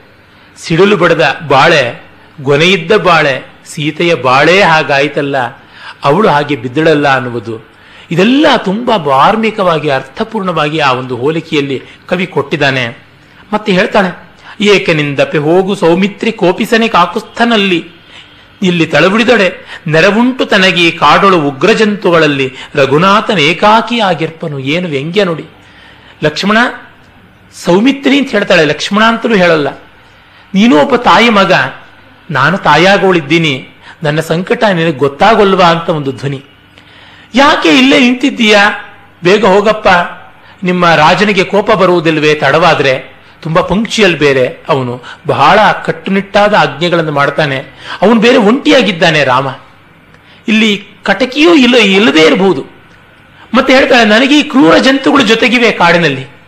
ಅಲ್ಲಿ ರಾಮನಿಗೆ ಯಾರೂ ಇಲ್ಲ. ಕರುಬರಿದ್ದೂರಿಂದೇ ಕಾಡೊಳ್ಳಿ ತೆನಿಸುವಂತೆ ಅಂತ ಮುಂದೆ ಚಂದ್ರಹಾಸನ ಕಥೆಯಲ್ಲಿ ಇವನೇ ಹೇಳ್ತಾನೆ. ಕೆಟ್ಟ ಜನ ಕರುಬೂರಿರುವಾಗ ಊರಿಗಿಂತ ಕಾಡೇ ಮೇಲು ಅಂತ. ಸೀತೆಗೆ ಹಾಗೆ ಈ ಕ್ರೂರ ಜಂತುಗಳು ನನ್ನ ಜೊತೆ ಚೆನ್ನಾಗಿ ನಡ್ಕೊಳ್ಬಹುದು ಅಥವಾ ಅವುಗಳ ಬಾಯಿಗೆ ಬೀಳುವುದು ತುಂಬಾ ಒಳ್ಳೆಯದು. ಕಲಂಕವನ್ನು ಹೊತ್ತಾಗ ಉಂಟಾಗುವ ಮಾನಹಾನಿಗಿಂತ ಕ್ರೂರ ಸತ್ವಗಳ ಜೊತೆಗಿದ್ದಾಗ ಉಂಟಾಗುವ ಪ್ರಾಣಹಾನಿ ಅಲ್ಪವಾದದ್ದಲ್ವಾ ಅಂತ. ಲೋಕ ದರಸೇಕೆ ಏಗೈದೊಡಂ ತನ್ನ ಕಿಂಕರರ್ ಬೇಕು ಬೇಡೆಂದು ಪೇಳಲೆ ಭರತ ಶತ್ರುಘ್ನರಿ ಕೆಲಸ ಕೊಪ್ಪಿದರೆ ಹನುಮಂತ ನಿರ್ದಪನೆ ಪೇಳ್ ಪೇಳೆಂದಳ ಬಲೆ. ಇರ್ಲಿಪ್ಪ ರಾಜ ಏನು ಮಾಡಿದ್ರು ಅವನ ಕಿಂಕರರು ಯು ಹ್ಯಾವ್ ಟು ರೀಕನ್ಸಿಡರ್ ಅಂತ ರಿಕ್ವೆಸ್ಟ್ ಮಾಡೋದಿಲ್ವಾ? ಪುನರ್ವಿಚಾರ ಬೇಕಾದದ್ದು ಅಂತ ಹೇಳೋಲ್ವಾ? ಭರತ, ಶತ್ರುಘ್ನರು ಈ ಕೆಲಸಕ್ಕೆ ಒಪ್ಪಿಬಿಟ್ರ? ಅವ್ರು ರಿಸೆಂಟ್ ನೋಟ್ ಬರೀಲಿಲ್ವಾ? ಅದು ಬೇಕಾಗಿರುವಂಥದ್ದು. ಇದು ಬೇಡ ಅಂತ. ನೋಡಿ, ಎರಡು ದಿವಸಗಳಿಂದ ಪೋಪ್ ಅವರು ಸತ್ತು ಹೋಗಿದ್ದರ ಬಗ್ಗೆ ಎಷ್ಟೆಲ್ಲ ಕೋಲಾಹಲ ನಡೀತಾ ಇದೆ. ಒಂದು ದೊಡ್ಡ ಮತದ ಧರ್ಮಗುರು ಸತ್ಯ. ಆದರೆ, ನಮ್ಮದು ಸೆಕ್ಯುಲರ್ ದೇಶ ಅಂತ ಅನ್ನುವುದು ಎಲ್ಲವನ್ನ ಸಮಾನವಾಗಿ ಟ್ರೀಟ್ ಮಾಡುವಂಥದ್ದು ಅಂತ ಯಾವುದೋ ಒಂದು ಬೇರೆಯ ನಮ್ಮ ಸನಾತನ ಧರ್ಮಕ್ಕೆ ಸೇರಿರುವಂತಹ ಸನ್ಯಾಸಿಗಳು ಸತ್ತು ಹೋದರೆ ಇಷ್ಟು ಕೋಲಾಹಲವಾಗಿ ಪತ್ರಿಕೆಗಳು ಅಷ್ಟೇನೆ. ವಿಜಯ್ ಟೈಮ್ಸ್, ವಿಜಯ್ ಕರ್ನಾಟಕ ಎಲ್ಲದರೊಳಗೂ ಇಡೀ ಇಡೀ ಮುಖಪುಟದಲ್ಲಿ, ಆ ದಿವಸವೇನೆ ಇಂಡಿಯಾ ಪಾಕಿಸ್ತಾನ ಮೇಲೆ ಒನ್ ಡೇ ಟೆಸ್ಟ್ ಮ್ಯಾಚ್ ಅಲ್ಲಿ ಗೆಲ್ತು. ವ್ಯಾಟ್ನ ವಿಷಯದಲ್ಲಿ ಬಹಳ ಆಗ್ರಹಗಳ ಪ್ರತಿರೋಧ ನಡೀತಾ ಇತ್ತು. ಇವುಗಳ ಬಗ್ಗೆ ಇಲ್ಲದೆ ಪೋಪರ್ ತೀರಿಕೊಂಡಿದ್ದು ಅನ್ನೋದನ್ನ ಹೆಡ್ಲೈನ್ಸ್ನಲ್ಲಿ ಇಷ್ಟು ಸಾಲದು ದಪ್ಪ ಅಂತ ಕುರುಡರಿಗೂ ಕಾಣಿಸುವಂತೆ ಹಾಕಬೇಕೆ? ಮತ್ತೆ ಮತ್ತೆ ಪುಟ ಪುಟಗಳಲ್ಲಿ ಅವರಿಗಾಗಿ ಜಗತ್ತೇ ಶೋಕಿಸ್ತಾ ಇದೆ ಅಂತ.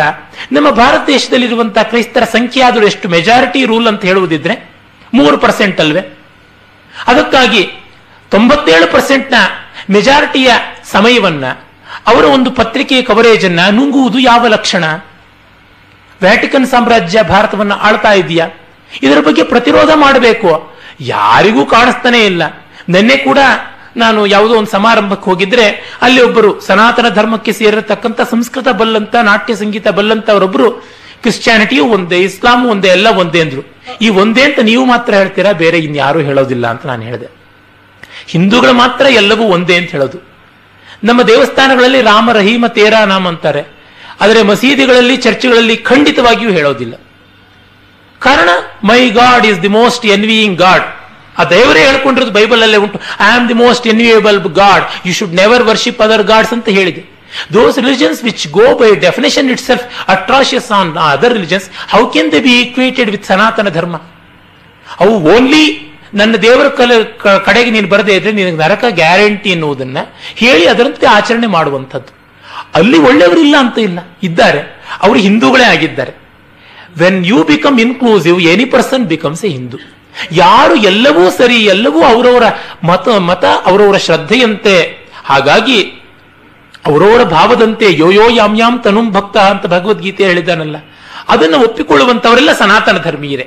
ಅಥವಾ ಧರ್ಮಾತೀತರು ಅಂತ ಬೇಕಾದ್ರೆ ಹೇಳ್ಕೊಳ್ಳಿ, ಮತದ ಮಿತಿಗಳನ್ನು ಮೀರದವರು ಅಂತ ಹೇಳಿ. ಅವರು ಕ್ರಿಶ್ಚಿಯನ್ರಾಗಿಲ್ಲ ಮತ್ತೆ. ಅವರನ್ನ ಕ್ರಿಶ್ಚಿಯನ್ ಒಪ್ಪೋದಿಲ್ಲ.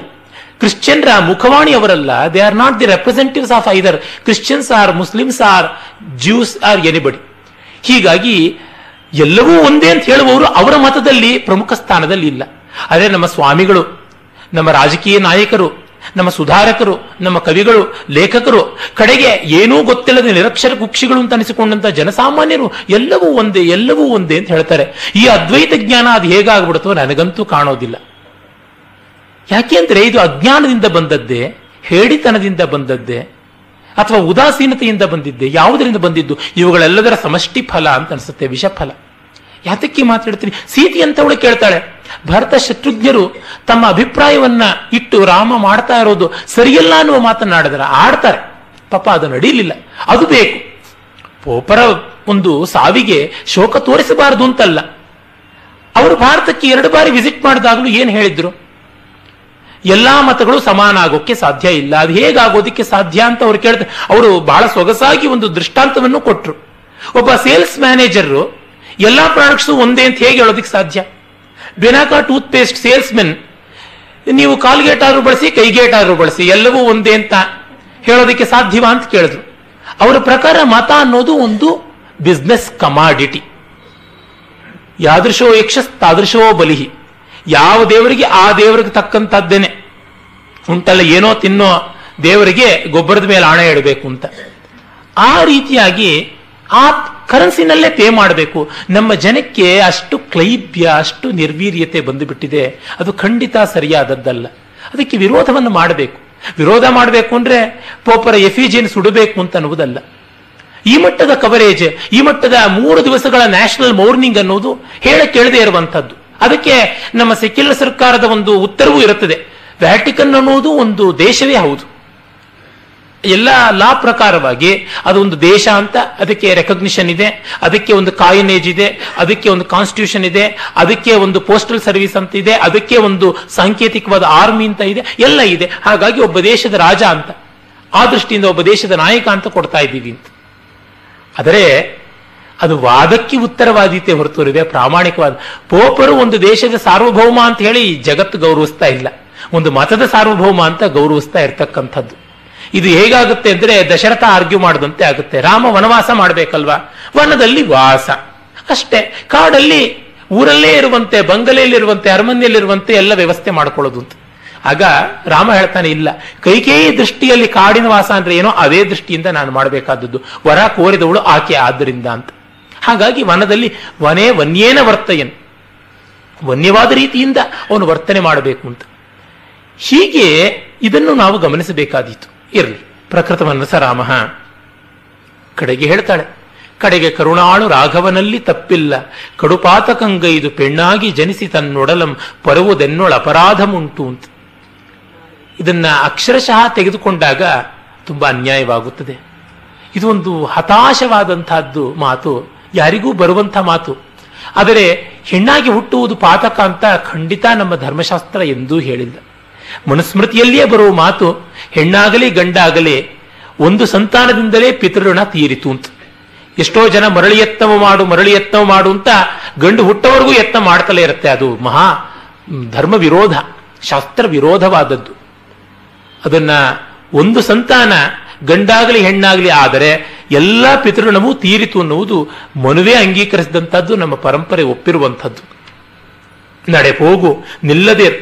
ನೋಡಿ, ನಡೆ ಹೋಗು ನಿಲ್ಲದಿರ್. ಒಂದೇ ಅಂಶವನ್ನ ಮೂರು ತರಹ ಹೇಳ್ತಾಳೆ.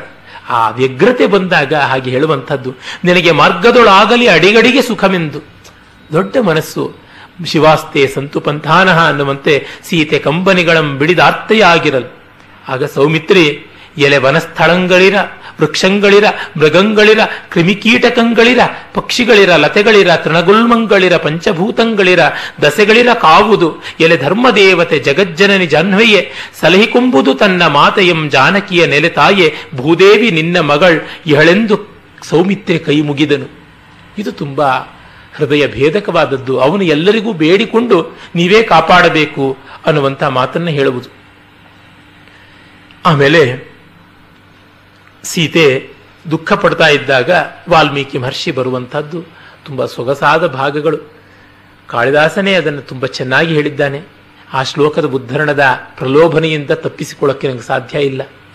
ನಿಷಾದ ವಿದ್ಧಾಂಡಜ ದರ್ಶನೋತ್ಥಃ ಶ್ಲೋಕತ್ವ ಮಾಪದ್ಯತ ಯಸ್ಯ ಶೋಕ ಕವಿ ಕುಶೇದ್ಮಾ ಹರಣಾಯ ಯಾತಃ ತಾಮಭ್ಯಗಚ್ಚತ್ ರುದಿತಾನುಸಾರಿ ಕವಿ ಕುಶೇದ್ಮಾ ಹರಣಾನು ಯಾತಃ ನಿಷಾದ ವಿದ್ಧಾಂಡಜ ದರ್ಶನೋತ್ಥ ಶ್ಲೋಕತ್ವ ಮಾಪದ್ಯತ ಯಸ್ಯ ಶೋಕ ಅಂತ.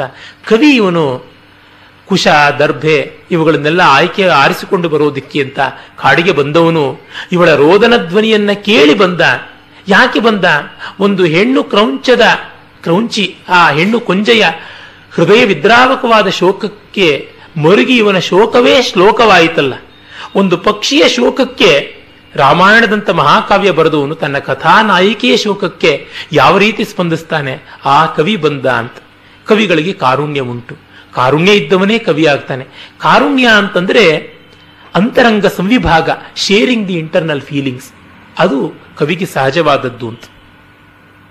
ಅದಕ್ಕೆ ಮುನ್ನ ಇದೆಲ್ಲ ಕಾಳಿದಾಸನಿಂದಲೇ ಹಾಗೆ ತೆಗೆದುಕೊಂಡಿದ್ದಾನೆ. ನೃತ್ಯಂ ಮಯೂರ ಕುಸುಮಾನಿ ವೃಕ್ಷ ಅಂತ ಅಲ್ಲಿ ಹೇಳ್ತಾನೆ. ನೃತ್ಯವನ್ನ ನವಿಲುಗಳು ಬಿಟ್ಟುವು, ಮರಗಳು ಹೂಗಳನ್ನೆಲ್ಲ ಉದುರಿಸಿಬಿಟ್ಟುವು, ಕೋಗಿಲೆಗಳು ಆಲಾಪವನ್ನ ತೊರೆದವು, ಈ ತರ ಆದವು. ಮೊರೆಯಲಲ್ಲವು ತುಂಬಿ, ಕುಣಿಯಲೊಲ್ಲವು ನವಿಲ್, ಬೆರೆಯಲೊಲ್ಲವು ಕೋಕಿ, ನಡೆಯಲೊಲ್ಲವು ಹಂಸೆ, ಕರೆಯಲೊಲ್ಲವು ಪಿಕಂ, ನುಡಿಯಲೊಲ್ಲವು ಶುಕಂ, ನಲಿಯಲೊಲ್ಲವು ಚಕೋರಿ, ನೆರೆಯಲೊಲ್ಲವು ಹರಣಿ, ಒರೆಯಲೊಲ್ಲವು ಕರಿಣಿ, ಪೊರೆಯಲೊಲ್ಲವು ಚಮರಿ, ಮೆರೆಯಲೊಲ್ಲವು ಸಿಂಹ ಸಿಂಗಂ ಅರರೆ ಜಾನಕಿಯ ಶೋಕಂ ತಮ್ಮದೆಂದಾಕೆ ಯಂಗಮಂ ನೋಡಿ ನೋಡಿ. ಆ ನೋಡಿ ನೋಡಿ ಅಂತ ವೀಪ್ಸಾಯಾಮ್ ವಿರುಕ್ತಿ ಎಷ್ಟು ಸೊಗಸಾದದ್ದು. ಜೊತೆಗೆ ಅವು ಮಾಡಲ್ಲ ಮಾಡಲ್ಲ ಮಾಡಲ್ಲ ಒಲ್ಲ ಒಲ್ಲ ಒಲ್ಲ ಒಲ್ಲ ಅಂತ ಎಷ್ಟು ಪ್ರಾಸಗಳಿಂದ ಹೇಳ್ತಾ ಇದ್ದಾನೆ. ಆ ಒಂದು ಭಾವನೆಯನ್ನು ಬೆಳೆಸೋದಿಕ್ಕೆ ಇವೆಲ್ಲ ಕಾರಕವಾಗುತ್ತದೆ ಕಾವ್ಯ ಬರೆಯೋದಿಕ್ಕೆ ಒಂದು ಟೆಕ್ನಿಕ್ ಕೂಡ ಬೇಕಾಗಿರುವಂಥದ್ದು. ಎಂಥ ಕಲೆಗೂ ಕೌಶಲ ಸ್ಕಿಲ್ ಬೇಕಾಗಿರುವಂಥದ್ದು. ಇಲ್ಲದೇ ಇದ್ದರೆ ಕಟಿಂಗ್ಸ್ ಕೊಡದೆ ಪಾಲಿಶ್ ಮಾಡದೇ ಇರುವ ವಜ್ರದಂತೆ ಆಗಿಬಿಡುತ್ತದೆ. ಅದು ರಾ, ರಸ್ಟಿಕ್ ಆದ ಪ್ರತಿಭೆ. ಹಾಗಾಗಿ ಆ ಒಂದು ಸಂಸ್ಕಾರ ಪಡೆದಾಗಲೇ ಅಭಿಜಾತ ಕ್ಲಾಸಿಕಲ್ ಅಂತ ಅನಿಸಿಕೊಳ್ಳುತ್ತದೆ. ನೋಡಿ ಆರ್ಕೆಸ್ಟ್ರಾದಲ್ಲಿ ಹಾಡೋದಕ್ಕೆ ಒಳ್ಳೆ ಧ್ವನಿ ಇದ್ರೆ ಸಾಕು, ಒಂದಷ್ಟು ಶ್ರುತಿ ಜ್ಞಾನ ಇದ್ರೆ ಸಾಕಾಗುತ್ತದೆ, ಲಯ ಜ್ಞಾನ ಇದ್ರೆ ಸಾಕು.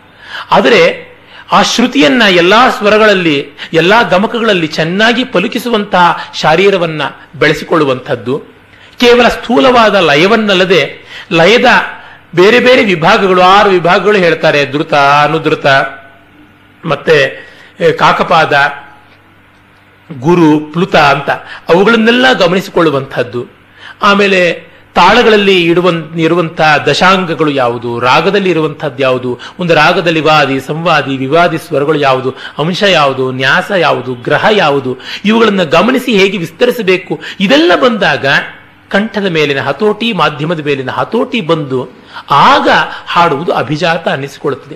ಹಾಗೆ ಇಂಥ ಪದ, ಇದಮಿಹ ಪದಂ ಮಾಭೂದೇವಂ ಭವತ್ವಿದ ಮನ್ಯಥ, ಈ ಪದ ಬೇಕು, ಈ ಪದ ಬೇಡ, ಈ ಛಂದಸ್ಸಿಗೆ ಇದು ಹೊಂದುತ್ತದೆ, ಈ ಅಲಂಕಾರಕ್ಕೆ ಇದು ಸರಿ ಅಂತ ಕಂಡು, ಹಿಂದು, ಮುಂದೆ ನೋಡಿ, ನಯ ಮಾಡಿ, ನಾಜೂಕು ಮಾಡಿ, ಬರವಣಿಗೆ ಮಾಡುವುದಿದೆಯಲ್ಲ ಅದು ಒಂದು ಯೋಗ ಅಂತ ಅನಿಸಿಕೊಳ್ಳುತ್ತದೆ ನಾವು ಹಾಗೆ ಒಂದು ಸಾಮಾನು ಬೇಕು ಅಂದ್ರೆ ಅಂಗಡಿಯಿಂದ ತರುವಾಗ, ಒಂದು ತರಕಾರಿ ಬೇಕು ಅಂದ್ರೆ ಮನೆ ಮುಂದೆ ಗಾಡಿಯಲ್ಲಿ ಬರುವಾಗ ಆಯ್ಕೆ ಮಾಡಿ ಆಯ್ಕೆ ಮಾಡಿ ಹಾಕೊಳ್ತೀವಿ ಒಂದು ಪದ್ಯ ಬರೀಬೇಕಂದ್ರೆ ಈ ಪದ ಬೇಕು, ಈ ಪದ ಬೇಡ ಅನ್ನುವ ವಿವಕ್ಷೆ ಇಲ್ಲದಿದ್ರೆ ಏನು ಗತಿ? ತರಕಾರಿ ವ್ಯಾಪಾರಕ್ಕಿಂತಲೂ ಕೀಳಾಯ್ತಾ ನೋಡಿ, ಈ ಕಾಲದಲ್ಲಿ ಪದ ಸಂಪದವೇ ಇರುವುದಿಲ್ಲ. ಚಂದಮಿದಾವುದೊಂದೆಡೆ ಇರಿವರ್ ಬಂಧವಿದೆಂತೊಡೆ ಹುಟ್ಟುದಂ ಕಿತ್ತೆಸೆವರ್ ಅಂತ ಬಹಳ ಹಿಂದೆಯೇ ಕಾವ್ಯಾವಲೋಕನದಲ್ಲಿ ಹೇಳ್ಬಿಟ್ಟ. ಈ ಛಂದಸ್ ಯಾವುದು ಅಂದ್ರೆ ಚೂರಿನಲ್ಲಿ ಚುಚ್ಚಿ ಬಿಡ್ತಾರೆ ಇದು ಯಾವುದಪ್ಪ ಇದು ಬಂಧ ಅಂತಂದ್ರೆ ಬಟ್ಟೆಯನ್ನೇ ಬಿಚ್ಚಿ ಬಿಡ್ತಾರೆ ವ್ಯಾಕರಣ ಏನು? ವ್ಯಾಕರಣ ಇವೆಲ್ಲ ಗೊತ್ತಾಗದೆ ಕಡೆಗೆ ಈಗಳಿನ ದೇಲ್ಸ್, ದೇಸಿಗೆ ಬೀಳ್ದ ಮಹಾಕವೀಶ್ವರರ್, ಈ ದೇಸಿ ಮಾಡರ್ನ್ ಪೊಯೆಟ್ರಿಗೆ ಬಿದ್ದಂತ ಮಹಾಕವೀಶ್ವರರ್ ಹಿಂಗೆಲ್ಲ ಮಾಡ್ತಾರೆ ಎನ್ನುವುದನ್ನ ಸಾವಿರದ ಇನ್ನೂರು ವರ್ಷಗಳ ಹಿಂದೆ ಮಲ್ಲಿಕಾರ್ಜುನ ಹೇಳಿಬಿಟ್ಟ. ಇನ್ನೂ ಎಂಟುನೂರು ವರ್ಷಗಳ ಕೆಳಗೆ ಕ್ರಿಸ್ತ ಶಕ ಸಾವಿರದ ನೂರು ಇನ್ನೂರರ ಆಸುಪಾಸಿನಲ್ಲಿ ಹೇಳಿದಂಥದ್ದು.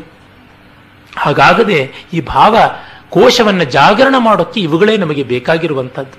ಇವುಗಳನ್ನು ತೆಗೆದುಕೊಂಡು ಒಂದು ಸಾಮಾನ್ಯ ನೋಡಿ ಒಂದು ಬಟ್ಟೆ ಆಯ್ಕೆ ಮಾಡ್ಕೊಳ್ಳುವಾಗ ಕಲರ್ ಯಾವ ತರ ಇರಬೇಕು, ಅದಕ್ಕೆ ಡೈರೆಕ್ಟ್ ಮ್ಯಾಚಿಂಗ್ ಇದ್ರೆ ತುಂಬಾ ವಿಕಾರ ಆಗಿಬಿಡುತ್ತೆ ಇಂಡೈರೆಕ್ಟ್ ಮ್ಯಾಚ್ ಆಗಬೇಕು ಸಜೆಸ್ಟೆಡ್ ಮ್ಯಾಚಿಂಗ್ ಆಗಬೇಕು, ಅದನ್ನೆಲ್ಲ ಗಮನಿಸಿಕೊಂಡು ಮಾಡ್ತಾರೆ, ಆ ಶೇಡ್ನಲ್ಲಿ ಮ್ಯಾಚಿಂಗ್ ಆಗಬೇಕು ಅಂತ, ಅಡಿಯಿಂದ ಮುಡಿವರೆಗೆ. ಅದು ಪೂರ್ಣವಾಗಿ ಕಾಣಬೇಕಾದದ್ದು ಹೊಂದಿಕೆಯಾಗಿ ಬರಬೇಕಾದದ್ದು. ಈಗ ಮಲ್ಲಿಗೆ ಮಾಲೆಯಲ್ಲಿ ಚೆಂಡು ಹೂವನ್ನು ಹಾಕಿ ಕಟ್ಟಿಬಿಟ್ರೆ ಎಷ್ಟು ದಿವ್ಯವಾಗಿರುತ್ತೆ. ಪಾಯಸಕ್ಕೆ ಬೆಳ್ಳುಳ್ಳಿ ಒಗ್ಗರಣೆ ಹಾಕದಂಗೆ ಆಗುತ್ತೆ. ಮಲ್ಲಿಗೆಗೆ ಕನಕಾಂಬರವೇ ಸೇರಬೇಕು. ಅಥವಾ ಪಚ್ಚೆತನೆಯ ಮರುಗವೇ ಸೇರಬೇಕು. ಹೀಗೆ ಅದಕ್ಕೊಂದು ಹದ ಉಂಟು. ಆ ರೀತಿಯಾಗಿ ಮಾಡಬೇಕಾದದ್ದು. ಕೇಸರಿ ಬಾತ್ ಮಾಡಿಬಿಟ್ಟಿದ್ರು ಅದರ ಜೊತೆಗೆ ನೀವು ಚಿತ್ರಾನ್ನವನ್ನು ಸ್ವೀಟ್ ಆಗಿ ಮಾಡಿದ್ರೆ ಆಡ್ ಪೇರು. ಅದು ಇಟಾಲಿಯನ್ಗೂ ಮಂಗೋಲಿಯನ್ಗೂ ಮದುವೆ ಮಾಡದಂತೆ ಇರುತ್ತೆ. ಸರಿಯಾಗುವಂತದ್ದಲ್ಲ ಕೇಸರಿ ಬಾತ್ ಮಾಡಿದ್ರೆ ಸರಿಯಾಗಿ ಖಾರ ಬಾತೆ ಮಾಡಬೇಕಾದದ್ದು. ಇವುಗಳು ಸಹಜವಾಗಿ ಗೊತ್ತಾಗುವಂತ ಜೋಡಿ ಆ ರೀತಿಯಲ್ಲಿ ಕಾವ್ಯಕ್ಕೆ ಕೂಡ ಇರಬೇಕು. ಇದನ್ನೆಲ್ಲ ಲಕ್ಷ್ಮೀಶ ಚೆನ್ನಾಗಿ ಮಾಡ್ತಾನೆ. ವಾಲ್ಮೀಕಿ ಬಂದು, ದೇವಿ ಬಿಡು ಶೋಕಮಂ ಪುತ್ತಳ ಯುಗಮಂ ಪಡವೆ, ಭಾವಿಸದಿರನ್ನು ಸಂದೇಹಮಂ, ಜನಕಂಗೆ ನಾವನ್ಯರಲ್ಲ. ಅಮ್ಮ, ನಿಮ್ಮಪ್ಪಂಗೆ ನಾವು ಬೇರೆ ಅಲ್ಲ. ಅಂತ ಇಲ್ಲಿ ಶ್ಲೇಷ ಇದೆ ನೋಡಿ. ಜನಕ ರಾಜರ್ಷಿ. ಆತನಿಗೆ ವಾಲ್ಮೀಕಿಯಾದಿಗಳ ಪರಿಚಯ ಚೆನ್ನಾಗಿದೆ ಅಂತ. ಜೊತೆಗೆ ಜನಕಂಗೆ ನಾ ವನ್ಯರಲ್ಲ ನಿಮ್ಮ ಅಪ್ಪನೇ ನಾನು ಅಂತ ಅಂದುಕೋ ಅಂತ. ಜನಕ ಅನ್ನುವುದಕ್ಕೆ ಎರಡರ್ಥ ಉಂಟಲ್ಲ, ಅದನ್ನು ಇಷ್ಟು ಚೆನ್ನಾಗಿ ಕವಿ ಬಳಸ್ಕೊಳ್ತಾನೆ.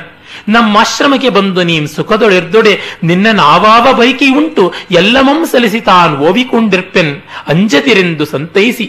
ಅಂಜದಿರು ಯಾಕೆ ಅಂದ್ರೆ ಹೀಗೆ ಸನ್ಯಾಸಿ ವೇಷದಲ್ಲಿ ಬಂದು ರಾವಣ ಅಪಹರಣ ಮಾಡದ, ನಾನು ಅಂಥವನಲ್ಲಮ್ಮ ಅಂತ ತನ್ನ ಕ್ಯಾರೆಕ್ಟರ್ ಸರ್ಟಿಫಿಕೇಟ್ನ ತಾನೇ ಹೇಳಿಕೊಳ್ಬೇಕು ಪಾಪ. ಅನಿವಾರ್ಯವಾಗಿ ಬಿಡುತ್ತದೆ ಕೆಲವೊಮ್ಮೆ ತುಂಬಾ ಅನಿವಾರ್ಯದಲ್ಲಿ ನಮಗೆ ನಾವೇ ಇಂಟ್ರಡ್ಯೂಸ್ ಮಾಡಿಕೊಳ್ಳಬೇಕು. ಸಂಸ್ಕೃತ ನಾಟಕಗಳಲ್ಲಿ ಅದೇ ಪರಂಪರೆ ನಮ್ಮ ದೇಶಿ ನಾಟಕಗಳಲ್ಲಿ ಉಂಟು. ಕ್ಯಾರೆಕ್ಟರ್ ತನ್ನ ಪ್ರವೇಶದಲ್ಲಿ ತನಗೆ ತಾನೇ ಹೇಳ್ಕೊಂಡು ಬರುತ್ತೆ. ಇಲ್ಲ, ಇನ್ಯಾವುದಾದ್ರೂ ಕ್ಯಾರೆಕ್ಟರ್ ಮಾಡಬೇಕು. ರಂಗಸ್ಥಳದಲ್ಲಿಯೇ ಬೇರೆ ಪಾತ್ರ ಇದ್ರೆ, ಓಹೋ ಅಯಮೇಶ ಸಮಾಯಾತಿ ಮಹಾಭಾಗ. ಏಷ ತಾವತ್ ಅಂತ ಒಂದು ಪದ್ಯ ಹೇಳಿ ಅವನ ವರ್ಣನೆ ಏನು ಅಂತೆಲ್ಲ ಮಾಡು. ಅತ್ಯುಗ್ರ ಅತ್ಯುಗ್ರ ದೀಪ್ತಿ ವಿಷದ ಸಮಗ್ರಗಣ್ಯ ಶೌರ್ಯೇಚ ಸಂಪ್ರತಿ ಸಶೋಕ ಮುಪೈತಿ ಧೀಮಾನ್ ಅಂತ ಕರ್ಣನ್ನ ಹೇಳಿಕೊಂಡು ಆ ಸೂತ್ರಧಾರ ಸ್ವಾಗತವನ್ನು ಮಾಡ್ತಾನೆ. ಹಾಗಲ್ಲದೆ ಇದ್ದಾಗ ದೇವಿಯ ಧಾರಿಣ್ಯ ಪ್ರೇಷಿತಾಸ್ಮಿ ಅಂತ ಬಕುಳಾವಳಿಕ ದೇವಿ ಧಾರಣಿಯಿಂದ ನಾನು ಕಳಿಸಲ್ಪಟ್ಟಿದ್ದೇನೆ. ಯಾವ ತರಹ ನೃತ್ಯ ಶಿಕ್ಷಾಯಾಮ್ ಕಿದೃಶಿ ಮಾಲವಿಕ ಮಾಲವಿಕ ಹೇಗಿದ್ದಾಳೆ ಅಂತ ಆರ್ಯ ಗಣದಾಸರ ಯಶಸ್ ಸಮಾಯಾತಿ ಅಂತ ಹೇಳಿಕೊಂಡು ಅವಳಿಗೆ ಅವಳೇನೆ ತಾನು ಪರಿಚಯ ಮಾಡಿಕೊಂಡು ಇನ್ನೊಂದು ಕ್ಯಾರೆಕ್ಟರ್ನು ಮಾಡಬೇಕಾದದ್ದು. ವಾಲ್ಮೀಕಿಗೆ ಆ ಅನಿವಾರ್ಯ ಬಂತು. ಹಾಗೆ ರಾವಣಾರ್ಯ ರಾಣಿಯಂ ನಿಜ ತಪೋವನಕ್ಕೆ ವಾಲ್ಮೀಕಿ ಕರೆತಂದನು ರಾವಣಾರ್ಯ ರಾಣಿ. ನೋಡಿ ರಾಮ ಅನ್ನುವ ಶಬ್ದ ಬಳಸ್ತಾ ಇಲ್ಲ. ರಾವಣಾರಿ ಅಂತ ಹೇಳುವ ಮೂಲಕ ರಾಮನ ಕರ್ಕಶತೆ. ಅವನು ಬ್ರಾಹ್ಮಣ, ರಾವಣ. ಅಲ್ಪ ಸ್ವಲ್ಪದ ಬ್ರಾಹ್ಮಣ ಅಲ್ಲ, ಗೋತ್ರ ಪ್ರವರ್ತಕ. ಬ್ರಾಹ್ಮಣ ವಂಶದಲ್ಲಿ ಹುಟ್ಟಿದಂಥವನು ಪುಲಸ್ತ್ಯ ಮಹರ್ಷಿ. ಅವನು ಚತುರ್ದಶ ಬ್ರಹ್ಮರಲ್ಲಿಯೂ ಒಬ್ಬ. ಬ್ರಹ್ಮನ ಮಾನಸ ಪುತ್ರ. ಆತನ ಮೊಮ್ಮಗ ವಿಶ್ರವಸ್ಸು ಬ್ರಹ್ಮರ್ಷಿ, ಆತನ ಮಗ. ಸ್ವಯಂ ದಶಕಂಠಗಳಿಂದ ನಾಲ್ಕು ವೇದಗಳನ್ನ, ಆರು ವೇದಾಂಗಗಳನ್ನ ನಿತ್ಯವೂ ಹೇಳ್ತಾ ಇದ್ದಂಥವನು. ವಿದ್ಯೆಗೆ ಏನೂ ಕೊರತೆ ಇಲ್ಲದವನು. ವೀಣಾವಾದನ ಕೋವಿದನಾದವನು. ವೀಣೆಯನ್ನ ಕರುಳನ್ನ ಕಿತ್ತಿ ನುಡಿಸುವ ಮೂಲಕ, ಅಲ್ಲಿ ಸಾಮಗಾನ ಮಾಡುವ ಮೂಲಕ ಶಿವನನ್ನು ಒಲಿಸಿದವನು ಎಲ್ಲಾ ಮಾಡ್ದ. ಆದರೆ ಎಲ್ಲಾ ಚಿತ್ತಾರವನ್ನು ಒಂದು ಮಸಿ ನುಂಗಿತು ಅಂತ ಆಯಿತು. ಅಂಥ ರಾವಣನನ್ನ ಬ್ರಾಹ್ಮಣ ಅಂತ ಹಿಂಜರಿಯದೆ ಕೊಂದ ರಾಮ. ಕರ್ಕಶತ್ವ ಉಂಟು ಅಂತ. ಅದು ಒಂದು ಧರ್ಮದ ದೃಷ್ಟಿ ಅಂತ. ಹೀಗಾಗಿ ಲೋಕದ ಅಪವಾದದ ದೃಷ್ಟಿಯಿಂದ ಪ್ರಜಾಪ್ರಭುತ್ವದ ವ್ಯವಸ್ಥೆಯನ್ನು ಕಾಪಾಡಬೇಕು ಅಂತ ನಿರಪರಾಧಿನಿಯಾದ ಸೀತೆಯನ್ನು ಕಾಡಿಗಟ್ಟಬೇಕಾಯಿತು ಅಂತ. ಇದು ಅಲ್ಲಿಯ ಸೂಚನೆ. ಜೊತೆಗೆ ವಾಲ್ಮೀಕಿ ರಾಮನ್ನ ಆಗ ನೆನೆಸ್ಕೊಳ್ಳೋಕೆ ಇಷ್ಟಪಡೋದಿಲ್ಲ. ಉತ್ಖಾತ ಲೋಕತ್ರಯ ಕಂಠಕೇಪಿ ಅಸ್ತೇವ ಮುನ್ಯು ಭರತಾಗ್ರಜೇಮೆ. ಅದನ್ನ ಕಾಳಿದಾಸ ಕೂಡ ಹೇಳ್ತಾನೆ ಮೂರು ಲೋಕದ ಕಂಟಕನಾದ ರಾವಣನನ್ನ ಮುಳ್ಳು ಕಿತ್ತೆಸುವಂತೆ ಕಿತ್ತೆಸೆದರೂ ಕೂಡ ಈ ಕೆಲಸ ಮಾಡಿದ ಕಾರಣ ಭರತನ ಅಣ್ಣನ ಮೇಲೆ ನನಗೆ ಮುನಿಸಿದೆ ಅಂತ. ಭರತಾಗ್ರಜ ಅನ್ನುವ ಮಾತನ್ನು ಹೇಳ್ತಾನೆ, ರಾಮ ಅನ್ನುವ ಶಬ್ದ ಬಳಸಲ್ಲ. ಅದೆಲ್ಲ ಇವನ ಮನಸ್ಸಿನಲ್ಲಿ ಕೆಲಸ ಮಾಡಿರಬೇಕು. ಆಮೇಲೆ ಹೇಳುವುದು ನೋಡಿ, ಯಾವ ಯಾವ ಬಯಕೆ ಇದೆ ಅದನ್ನೆಲ್ಲ ನಾವು ಸಲ್ಲಿಸ್ತೀವಿ ಅಂತ. ಆ ಕ್ರಮದಿಂದ ನೋಡಿ, ದೇವಿ, ಗೌರವದ ಸಂಬೋಧನೆ. ಬಿಡು ಶೋಕಮ, ಮೊದಲು ಇಮ್ಮಿಡಿಯೇಟ್ ಆಗಬೇಕಾದದ್ದು ಅಳಬೇಡ. ಮತ್ತೆ ಪುತ್ರಯುಗಮಂ ಪಡವೆ. ಆಮೇಲೆ ಮುಂದಕ್ಕೆ ನನಗೆ ಇಬ್ಬರು ಮಕ್ಕಳು ಹುಟ್ಟುತ್ತಾರಮ್ಮ ಅಂತ ಮೊದಲೇನೆ ಯಾವುದೇ ವಿಧವಾದಂತಹ ಸ್ಕ್ಯಾನಿಂಗ್ ಟೆಸ್ಟು ಇಲ್ಲದೆ ವಾಲ್ಮೀಕಿ ಹೇಳ್ತಾ ಇರುವಂತಹದ್ದು ಇಬ್ಬರು ಮಕ್ಕಳಾಗ್ತಾರೆ ಅಂತ ಅದು ಮುಂದಿನ ಒಳ್ಳಿತು, ಅದು ಸಂತೋಷಕಾರಿ. ಆಮೇಲೆ ಭಾವಿಸದಿರಿ ಇನ್ನೂ ಸಂದೇಹಮಂ. ನಾನು ಯಾರು ಏನು ಅನ್ನೋದ್ರ ಬಗ್ಗೆ ಸಂದೇಹ ಬೇಡ, ರಾಮನ ಬಗ್ಗೆನೂ ಸಂದೇಹ ಬೇಡ ಅನ್ನುವಂಥದ್ದು. ನಿಮ್ಮ ಅಪ್ಪನಿಗೂ ನನಗೂ ಭೇದ ಇಲ್ಲ. ನಾನು ನಿಮ್ಮ ಅಪ್ಪನಂತೆ ನೋಡ್ಕೊಳ್ತೀನಿ. ವಾಲ್ಮೀಕಿ ಹುತ್ತದಿಂದ ಹುಟ್ಟಿದವನು, ಹುತ್ತ ಮಣ್ಣಿಂದ ಆದದ್ದು. ಹಾಗಾಗಿ ಈತ ಸೋದರ ಸಮಾನ ಸೀತೆಗೆ. ಅಣ್ಣನಂತೆ, ತವರು ಮನೆಗೆ ಬಂದಂತೆ ಆಯಿತು. ಅದನ್ನೆಲ್ಲ ಗಮನದಲ್ಲಿಟ್ಟುಕೊಂಡು ಹೇಳಿ ಸೀತೆಗೆ ಒಳ್ಳೆಯ ಸುಖಪ್ರಸವ ಆಗುತ್ತದೆ ವಾ, ಕಾಳಿದಾಸ ಬಹಳ ಚೆನ್ನಾಗಿ ಹೇಳ್ತಾಳೆ. ಹೇಳುವುದುಂಟು, ಅಮ್ಮ, ನೀನು ನಮ್ಮ ಆಶ್ರಮಕ್ಕೆ ಬಾ. ನಿನ್ನ ಕೈಗಾಗುವಂತಹ ಎಷ್ಟು ಸಾಧ್ಯವೋ ಅಷ್ಟು ಹೊರುವಂತಹ ಮಡಕೆಗಳಲ್ಲಿ ನೀರನ್ನ ಗಿಡ ಗಿಡಗಳಿಗೆ ಎರೆಯುವುದರ ಮೂಲಕ ಮಕ್ಕಳನ್ನ ಹೆರುವುದಕ್ಕೆ ಮುನ್ನವೇ ಮಕ್ಕಳಿಗೆ ಹಾಲು ಕುಡಿಸುವ ಆನಂದ ಏನು ಅನ್ನೋದನ್ನ ಅನುಭವಿಸು ಅಂತ ಹೇಳ್ತಾನೆ. ಇದು ಒಬ್ಬ ಕಾಳಿದಾಸ ಮಾತ್ರ ಬರೆಯಬಲ್ಲ ಅವನ ಪ್ರಕೃತಿ ಪ್ರೇಮ ಎಷ್ಟು ಅವ್ಯಾಜವಾದದ್ದು ಅಂತಂದ್ರೆ ಒಂದು ದೇವದಾರು ವೃಕ್ಷವನ್ನ ಪಾರ್ವತಿ ಪರಮೇಶ್ವರರು ಅಡಾಪ್ಟ್ ಮಾಡಿಕೊಂಡು ಸ್ಕಂದನಿಗೆ ಆರು ಮುಖಗಳ ಸ್ಕಂದನಿಗೆ ತುಂಬಿದದೆಯ ಹಾಲನ್ನು ಕೊಟ್ಟ ಪಾರ್ವತಿ ಈ ದೇವದಾರುವಿಗೆ ಹಾಲೆರೆದು ಬೆಳೆಸಿದಳು. ಹಾಗಾಗಿ ಅತಯೇ ಇದು ಅಂತದ್ದು ಅಮುಂ ಪುರಃ ಪಶ್ಯಸಿ ದೇವದಾರುಂ ಪುತ್ರೀಕೃತೋಸೌ ವೃಷಭಧ್ವಜೇನ ಯೋ ಹೇಮಕುಂಭಸ್ತನ ನಿಸೃತಾಯ ನಿಸೃತಾಯ ಸ್ಕಂದಸ್ಯ ಮಾತು ಪಯಸಾಂ ರಸಜ್ಞ ಅನ್ನುವ ಮಾತನ್ನ ರಘುವಂಶದಲ್ಲಿ ಹೇಳ್ತಾರೆ ಇಷ್ಟು ಪ್ರಕೃತಿ ಪ್ರೇಮ ಕಾಳಿದಾಸನಿಗೆ ಹಾಗೆಯೇ ಸೀತೆಗೆ ಹೇಳ್ತಾನೆ, ಅನುರೂಪವಾದಂತಹ ಪಾತ್ರಗಳಲ್ಲಿ ನೋಡಿ, ಇವಳು ಗರ್ಭಿಣಿ ಹೆಚ್ಚು ಹೊರಲಾರಳು. ಅದಕ್ಕಾಗಿ ಮಡಕೆ ಇದ್ರೆ ಮಡಕೆ, ಕುಡಿಕೆ ಇದ್ರೆ ಕುಡಿಕೆ, ದೊನ್ನೆ ಇದ್ರೆ ದೊನ್ನೆ, ಯಾವುದ್ರೊಳಗಾದ್ರೂ ಹಾಕು. ಆದರೆ ಮರಗಳಿಗೆ ನೀರೆರುವುದು ಅಂದ್ರೆ ಮಕ್ಕಳಿಗೆ ಹಾಲು ಕುಡಿಸಿದಂತಹ ಒಂದು ಕೃತಾರ್ಥತೆಯ ಭಾವ ಅಂತ ಹೇಳುವ ಮೂಲಕ ಪ್ರಪಂಚದಲ್ಲಿ ಈಗ ಎಕಾಲಜಿ ಎಕಾಲಜಿ ಅಂತ. ಈಗಿನ ಎಕಾಲಜಿ ಎಕ್ಸಿಸ್ಟೆನ್ಷಿಯಲ್ ಎಕಾಲಜಿ. ಇವರ ಬುಡಕ್ಕೆ ಬತ್ತಿ ಇಡುವಂತೆ ಆಗಿದೆ. ಎಕಾಲಜಿಯನ್ನು ಗಮನಿಸಿಕೊಳ್ಳದೆ ಇರೋದ್ರಿಂದ, ಇವರ ಅಸ್ತಿತ್ವಕ್ಕೆ ಸಂಚಕಾರ ಬಂದಿರುವುದರಿಂದ ಪ್ರಕೃತಿ ಅಂತ ಹೇಳ್ತಿದ್ದಾರೆ. ಅರೆ ಹಿಂದಿನವರು ಸಮೃದ್ಧವಾಗಿ ವನಸಿರಿ ಇದ್ದಾಗಲೇ ಆಗ ಇವುಗಳ ಮೇಲೆ ಪ್ರೀತಿ ತೋರಿಸಬೇಕು ಅಂತ ನೋಡಿದ್ರಲ್ಲ, ಅದು ತುಂಬಾ ದೊಡ್ಡದಾದದ್ದು. ಬಡವ ನ್ಯಾಯಕ್ಕೆ ಹೋರಾಡೋದ್ರೊಳಗೆ ಏನು ವಿಶೇಷ ಇಲ್ಲ. ಆದರೆ ಶ್ರೀಮಂತ ಬಡವನ ನ್ಯಾಯಕ್ಕೆ ಹೋರಾಡುವುದಿದೆಯಲ್ಲ, ಅದು ತುಂಬಾ ದೊಡ್ಡದಾದದ್ದು. ಆ ಕೆಲಸವನ್ನ ನಾವು ಕಾಣ್ತೀವಿ. ಆಮೇಲೆ ಲವಕುಶರು ಶ್ರೀರಾಮನ ಜೊತೆ ಮಾಡುವಂತಹ ಯುದ್ಧದ ಪ್ರಸಂಗ ಎಲ್ಲ ಬರುತ್ತದೆ. ಅದು ವೀರೋಚಿತವಾದಂಥದ್ದು ಅದರ ಕಡೆಗೆ ನಾವೀಗ ಸದ್ಯದಲ್ಲಿ ಹೋಗುವುದಕ್ಕೆ ಸಮಯವಿಲ್ಲ. ಈ ಸೀತಾ ಪರಿತ್ಯಾಗದ ಭಾಗ ಮಾರ್ಮಿಕವಾದದ್ದು ಅಂತ ಅದನ್ನು ನಾನು ತೆಗೆದುಕೊಂಡೆ. ಮತ್ತೆ ಬಬ್ರುವಾಹನನ ಕಾಳಗ ತುಂಬ ಚೆನ್ನಾಗಿದೆ. ಅಲ್ಲಿಯ ಒಂದೆರಡು ಸ್ವಾರಸ್ಯ ಈ ಪಾತಾಳ ಲೋಕಕ್ಕೆ ಹೋಗಿ ಅವನು ದಿವ್ಯವಾದ ಆ ನಾಗಮಣಿಯನ್ನ ತೆಗೆದುಕೊಂಡು ಬರುವ ಸಂದರ್ಭ. ಅರ್ಜುನನನ್ನ ಕೊಂದ ಕೊಂದ ಮೇಲೆ ತಂದೆಯನ್ನ ಕೊಂದ ಪಾತಕತನದಾಯಿತು ಅಂತ ದುಃಖಿಸುತ್ತಾನೆ. ಚಿತ್ರಾಂಗದೆ ಉಲೂಪಿಯರು ಬದುಕಿಸಿಕೊಳ್ಳಬೇಕು ಅಂತ ಪ್ರಯತ್ನ ಪಟ್ಟಾಗ ಆ ಮಣಿಯನ್ನು ತೆಗೆದುಕೊಂಡು ಬಂದು ವೃಷಕೇತುವನ್ನ, ಅರ್ಜುನನ್ನ ಇಬ್ಬರನ್ನು ಕೊಂದ ಕಾರಣ ಅವರಿಬ್ಬರನ್ನ ಬದುಕಿಸಬೇಕು ಅಂತ. ಅಲ್ಲಿ ಕವಿ ನೋಡಿ ಮೊದಲು ವೃಷಕೇತುವನ್ನು ಬದುಕಿಸಿ ಆಮೇಲೆ ಅರ್ಜುನನ್ನ ಬದುಕಿಸುವಂತೆ ಮಾಡ್ತಾನೆ. ಅದು ತುಂಬಾ ಒಳ್ಳೆಯ ಹೃದಯ ವೈಶಾಲ್ಯದ ಚಿತ್ರಣ. ಕಾರಣ, ವೃಷಕೇತು ಕರ್ಣನ ಮಗ.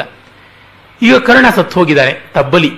ಪಾಂಡವರ ಕುಲಕ್ಕೆ ಇರುವವನು ಒಬ್ಬನೇ ಸೆಕೆಂಡ್ ಜನರೇಷನ್ ಅವನು ಅಂತ ಆಗಿದ್ದ. ಈಗ ಬಬ್ರುವಾಹನ ಇದ್ದಾನೆ ಅಂತ ಗೊತ್ತಾದ ಮೇಲೆ ಅವನು ಇನ್ನೊಬ್ಬ ಇದ್ದಾನೆ ಅಂತ. ಹಾಗಾಗಿ ವೃಷಕೇತು ಚಿಕ್ಕವನು, ಮೊದಲು ಚಿಕ್ಕವರಿಗೆ ಮಾಡಿ ಆಮೇಲೆ ದೊಡ್ಡವರಿಗೆ ಮಾಡಿಸಿಕೊಳ್ಳಬೇಕಾದದ್ದು.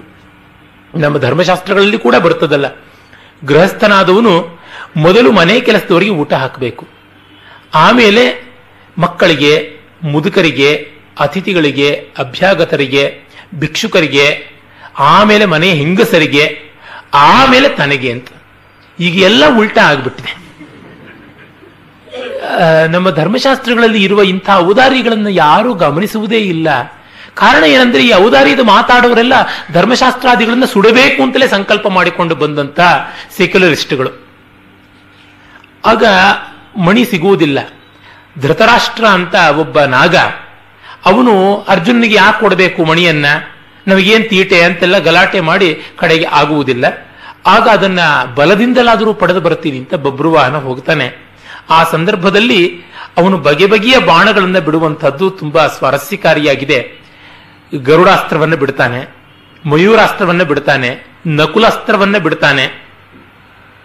ನೋಡಿ ಎಂತೆಂಥ ಅಸ್ತ್ರಗಳು? ಗೃಧ್ರಾಸ್ತ್ರ ಗರುಡಾಸ್ತ್ರ, ಮಯೂರಾಸ್ತ್ರ, ಸಾರಂಗಾಸ್ತ್ರ, ನಕುಲಾಸ್ತ್ರ ಅಂದ್ರೆ ಗೃಧ್ರ ಹದ್ದು ಹದ್ದುಗಳ ಹಾವನ್ನ ಕೊಲ್ಲುತ್ತವೆ, ನವಿಲುಗಳ ಹಾವನ್ನ ಕೊಲ್ಲುತ್ತವೆ. ಗರುಡ ಅಂತೂ ಸರಿಯೇ ಸರಿಯೇ. ಹೀಗಾಗಿ ಈ ರೀತಿಯಾದ ಮೂರು ವಿಧವಾದ ಪಕ್ಷಿಗಳನ್ನ. ಆಮೇಲಿಂದ ನಕುಲ ಅಂದರೆ ಮುಂಗುಸಿ. ಅದು ಹಾವಿಗೆ ವಿರೋಧಿಯಾದದ್ದು. ಅದನ್ನ ಈ ರೀತಿಯಾದ ಅಸ್ತ್ರಗಳನ್ನೆಲ್ಲ ಬಿಡುವುದರ ಜೊತೆಗೆ ಮಧ್ವಸ್ತ್ರ, ಅಂದ್ರೆ ಜೇನಿನ ಮಳೆ ಸುರಿಯುವ ಅಸ್ತ್ರವನ್ನ ಬಿಟ್ಟು ಅದರ ಮೇಲೆ ಪಿಪೀಲಿಕಾಸ್ತ್ರ, ಇರುವೆಗಳ ಅಸ್ತ್ರವನ್ನು ಬಿಡ್ತಾನೆ.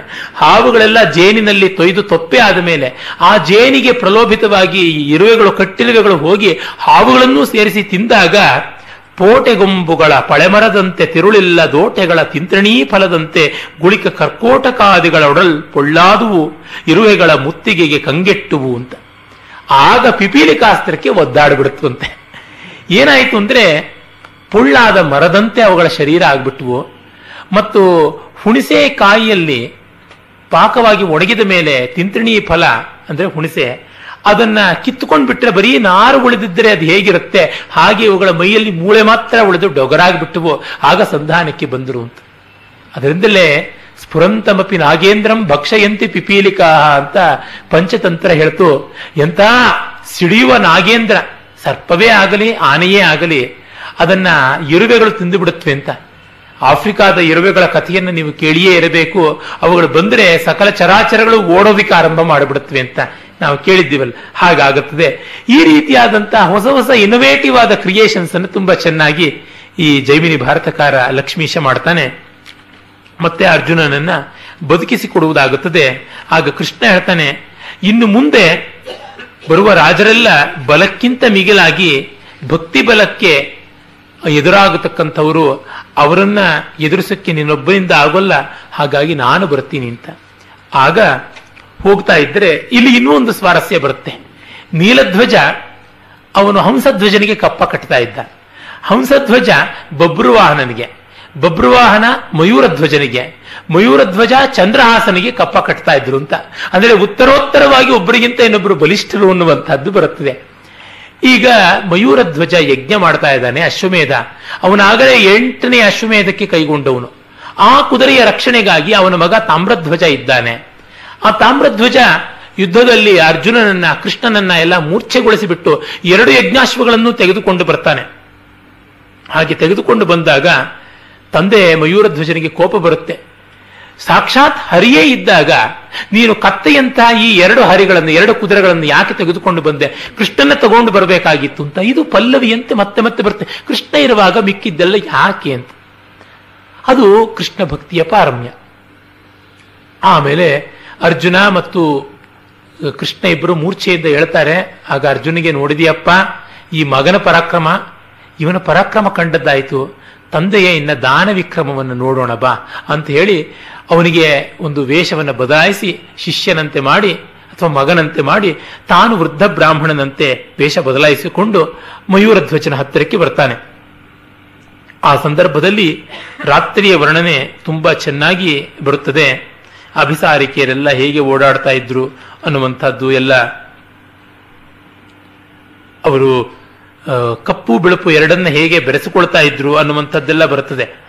ಆ ಅಲಂಕಾರಗಳನ್ನು ವಿಸ್ತರಿಸಿ ವರ್ಣನೆ ಮಾಡುವುದಕ್ಕೆ ಸಮಯ ಒಂದು ಇಲ್ಲ. ಆಮೇಲೆ ಬೆಳಗಾಗುತ್ತದೆ. ಆ ಬೆಳಗಿನ ವರ್ಣನೆಯೂ ತುಂಬಾ ಸೊಗಸಾಗಿ ಬರುತ್ತದೆ.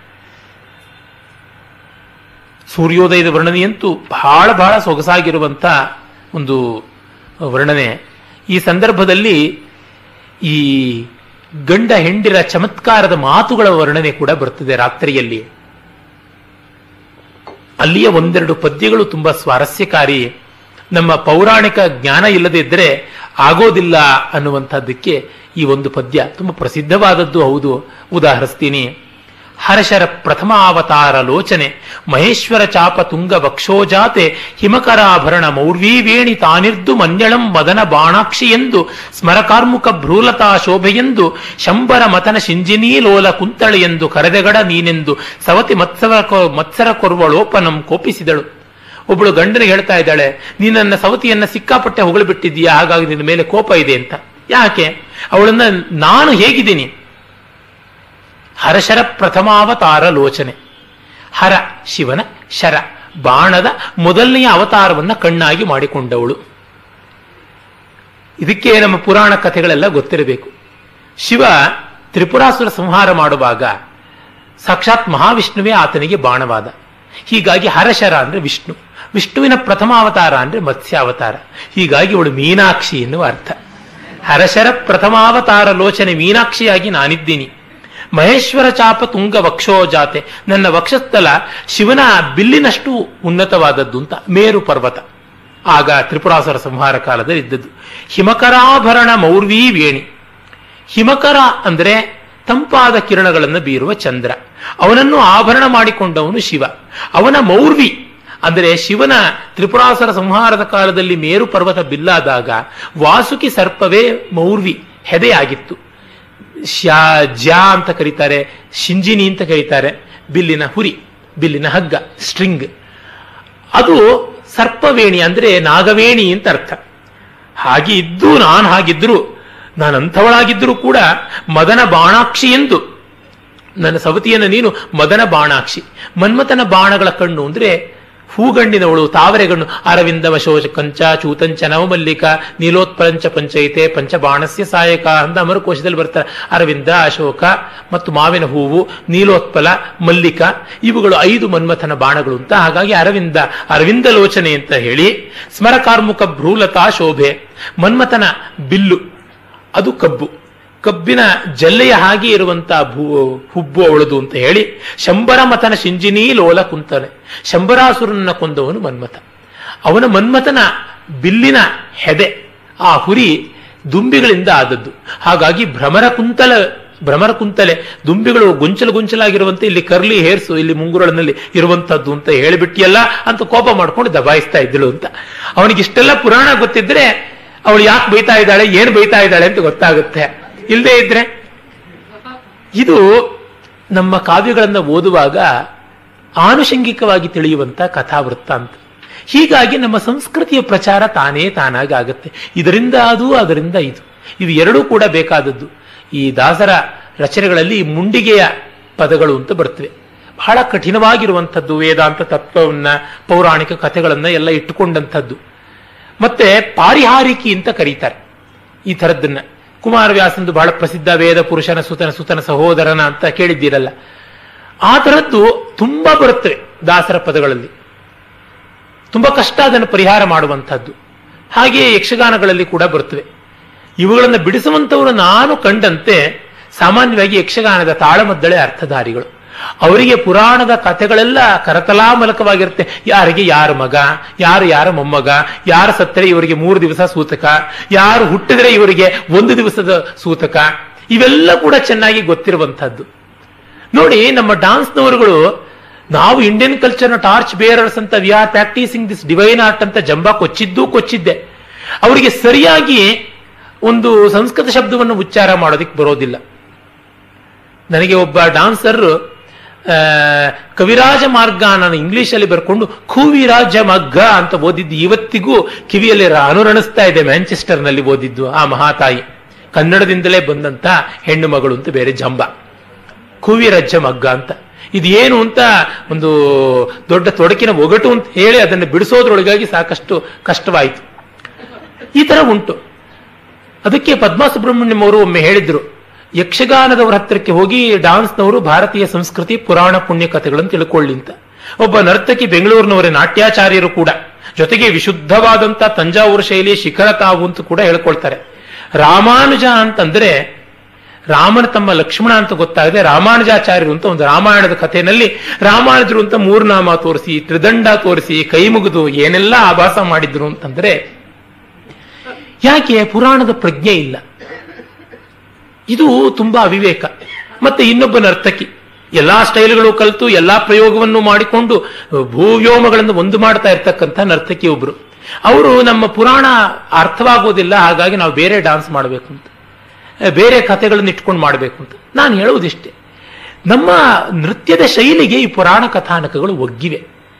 ನಿಮಗೆ ಇವು ಆಗೋಲ್ಲ ಅಂದ್ರೆ ನೃತ್ಯ ಶೈಲಿಯನ್ನೇ ಬಿಡಿ, ಯಾರು ಬೇಡ ಅಂತಂದ್ರು. ಈಗ ನಾನು ಇಂಗ್ಲಿಷ್ನಲ್ಲಿ ಕರ್ನಾಟಕ ಸಂಗೀತದ ಹಾಡು ಹಾಡಬೇಕು ಅಂತಂದ್ರೆ ಅದು ಇಂಗ್ಲಿಷು ಆಗೋಲ್ಲ, ಕರ್ನಾಟಕ ಸಂಗೀತವೂ ಆಗೋದಿಲ್ಲ. ಅದಕ್ಕೆ ಬೇಡ. ನಮ್ಮ ಭಾರತೀಯ ಭಾಷೆಗಳ ಆ ಒಂದು ರಚನಾ ಪದ್ಧತಿಗೆ ತಕ್ಕಂತೆ ಆ ಸಂಗೀತ ಬೆಳೆದಿರುತ್ತದೆ. ನಾವು ಭರತನಾಟ್ಯ ಮಾಡ್ತಾ ಬ್ರೈಡ್ ಬರ್ನಿಂಗ್ ಅಂತ ತೋರಿಸ್ತೀವಿ ಅಂತಂದ್ರೆ ಕಾಂಟೆಂಪ್ರರಿ ಡಾನ್ಸ್ಗಳಂತೆಲ್ಲ ಮಾಡ್ತಾರೆ. ಅದು ನನಗೆ ಒಂದು ಸ್ವಲ್ಪವೂ ಇಷ್ಟವಾಗೋದಿಲ್ಲ. ರಸವಿರೋಧಿ, ನಾಟಕ ಮಾಡ್ಬೋದು, ಅದಕ್ಕಿಂತ ಡಾನ್ಸ್ ಅಂತ ಯಾಕೆ ಮಾಡಬೇಕು? ಈ ನಾಟ್ಯ, ಶಾಸ್ತ್ರೀಯವಾದ ನಾಟ್ಯಕ್ಕೆ ಪುರಾಣ ಕಲ್ಪನೆಗಳು ಒಗ್ಗಿ ಬಂದಿವೆ. ಮತ್ತೆ ಕಾಂಟೆಂಪ್ರರಿ ವಿಷಯಗಳನ್ನೆಲ್ಲ ಹೇಳ್ಬೋದು. ಒಮ್ಮೆ ಒಬ್ಬರು ನರ್ತಕಿ ಬಂದಿದ್ರು.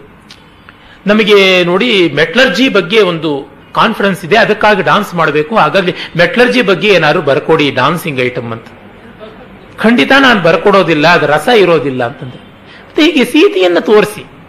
How metals are misused by human beings ಅಂತ ತೋರಿಸೋದಿಕ್ಕೆ ಸೀತೆ ಮಣ್ಣಿನ ಮಗಳು. ಅಂದ್ರೆ ಖನಿಜ. ಭೂಮಿಜೆ ಅವಳು. ಸೀತೆಯನ್ನ ರಾವಣ ತಪ್ಪಾಗಿ ನಡೆಸಿಕೊಂಡ, ಅಯೋಧ್ಯ ಪ್ರಜೆಗಳು ತಪ್ಪಾಗಿ ನಡೆಸಿಕೊಂಡ್ರು. ಈ ದೃಷ್ಟಿಯಿಂದ ಕಂಡ್ರೆ ಹೌ ಮೆಟಲ್ಸ್ ಆರ್ ಮಿಸ್ಯೂಸ್ಡ್ ಅಂತ ಆಗುತ್ತದೆ ಹಾಗೆ ಬೆಂಕಿಯ ಮಗಳು ದ್ರೌಪದಿ, ಅಗ್ನಿಯಲ್ಲಿ ಹುಟ್ಟಿದಂಥವಳು. Metal when poured into when subjected to heat it melts ಹಾಗಾಗಿ ಅವಳು ಐದು ಜನರ ಐದು ಜನರ ಗಂಡಂದರ ಮಾನಸದಲ್ಲಿ ಮೂಸೆಯಲ್ಲಿ ಎರಕವಾದಂಥವಳು. ಅವಳ ಗತಿ ಏನಾಯಿತು? ಈ ದೃಷ್ಟಿಯಿಂದ ಮೆಟಲರ್ಜಿಕಲ್ ಅಪ್ರೋಚ್ ಅಂತ ಯಾಕೆ ಮಾಡಬಾರ್ದು? ಅದೇ ರಾಮಾಯಣ ಮಹಾಭಾರತವನ್ನು ಬೇರೊಂದು ದೃಷ್ಟಿಕೋನ ಕೊಟ್ಟು ಮಾಡಬಹುದಲ್ಲ. ರಸ ಇದ್ರೆ ಏನು ಸರಿಯಾಗುತ್ತದೆ. ಸಮಕಾಲೀನ ಸಮಕಾಲೀನ ಅಂತ ಮಾಡುವ ಕಥೆಗಳು ಆ ದಿವಸ ಮಾತ್ರ ಬಾಳುತ್ತವೆ ಮತ್ತೆ ಸತ್ತೋಗುತ್ತವೆ. ಅರೆ, ವೈಶ್ವಿಕವಾದಂತ ಭಾವನೆಗಳಿಟ್ಟುಕೊಂಡವು ಎಂದೂ ಮಾಯುವುದಿಲ್ಲ ಅಂತ. ಹೀಗೆ ನಮ್ಮ ಕಾವ್ಯಗಳನ್ನು ಕಾಣುವಾಗ ಪುರಾಣ ತುಂಬಾ ಮುಖ್ಯವಾಗುತ್ತದೆ ಮತ್ತು ಪುರಾಣ ಪ್ರಪಂಚ ದೊಡ್ಡ ಮೌಲ್ಯ ಇರುವಂತಹದ್ದು ಅದನ್ನ ಲಿಟ್ರಲ್ ಸತ್ಯ ಅಂತ ನಂಬಬೇಡಿ. ನಂಬಿದ್ರೆ ಅವಿವೇಕ, ಅದು ನಮ್ಮಲ್ಲಿ ಇನ್ನೂ ಒಂದು ಉಂಟು. ಕೆಲವರು ಪುರಾಣವನ್ನ ಅಕ್ಷರ ಸತ್ಯ ಅಂತ ನಂಬುತ್ತಾರೆ. ಪುರಾಣವನ್ನ ಅರ್ಥವಾದ ಅಂತಲೇ ಆಚಾರ್ಯರು ಹೇಳ್ತಾರೆ. ಅರ್ಥವಾದ ಅಂತಂದ್ರೆ ಪಂಚತಂತ್ರದ ಕಥೆಯಂತೆ ಯಾವುದೋ ಒಂದು ತತ್ವಕ್ಕಾಗಿ ಬಂದಂತಹದ್ದು ಅಂತ ತತ್ವ ಮುಖ್ಯವೇ ಹೊರತು ಕಥೆ ಲಿಟ್ರಲ್ ಆಗಿ ಮುಖ್ಯ ಅಲ್ಲ. ಪುರಾಣಗಳಲ್ಲಿ ಬರುತ್ತೆ, ಭೂಮಿಯನ್ನ ಎಂಟು ಆನೆಗಳು ಹೊತ್ತಿವೆ ಅಂತ. ಭೂಮಿಯನ್ನೆಲ್ಲ ಸುತ್ತಕೊಂಡು ಬನ್ನಿ, ಎಂಟು ಆನೆಗಳೆಲ್ಲ, ಏನೂ ಕಾಣಿಸೋದಿಲ್ಲ.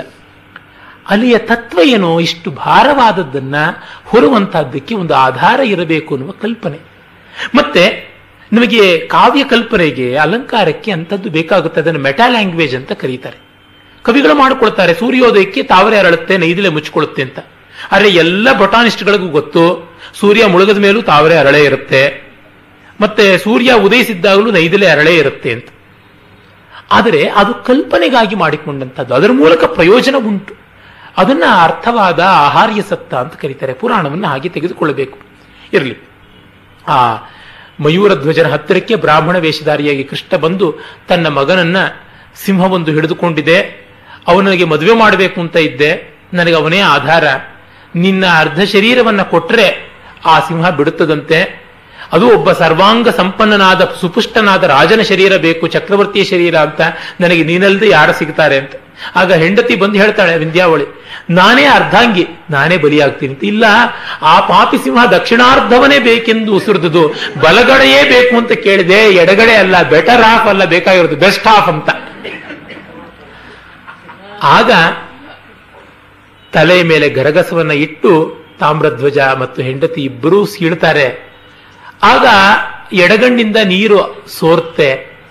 ಆಹಾ, ನೀನು ಕಣ್ಣೀರಿಡ್ತಾ ದಾನ ಕೊಡ್ತಾ ಇದೀಯಾ? ಬೇಡ ಅಂತಂದಾಗ ಅವನಿಗೆ ಅರ್ಧ ತಲೆ ಸೀಳುತ್ತೆ. ಮಾರ್ಮಿಕವಾಗಿ ಕವಿ ಹೇಳ್ತಾನೆ, ತಲೆಯನ್ನ ಒತ್ತಿ ಹಿಡಿದು ನೋಡಿ ಓಡೋಗ್ತಿದ್ದಾರೆ ಸ್ವಾಮಿ, ಹೇಳಿ ಅಂತಂದಾಗ ಅವನು ಕೇಳ್ತಾನೆ, ನಿಲ್ಲಿ ನಿಲ್ಲಿ, ಯಾಕೆ ಓಡೋಗ್ತಿದ್ದೀರಾ ಅಂದ್ರೆ ಈ ತರಹ ನೀನು ಕಣ್ಣೀರಿಡಿದು ಕೊಡ್ತಾ ಇದೀಯಾ ಅಂದ್ರೆ ಅಲ್ಲ, ಬಲಗಡೆಯ ಭಾಗ ಸದ್ವಿನಿಯೋಗವಾಯಿತು ಎಡಗಡೆಯದು ಅಲ್ವಲ್ಲ ಅಂತ ದುಃಖ ಅಂತ.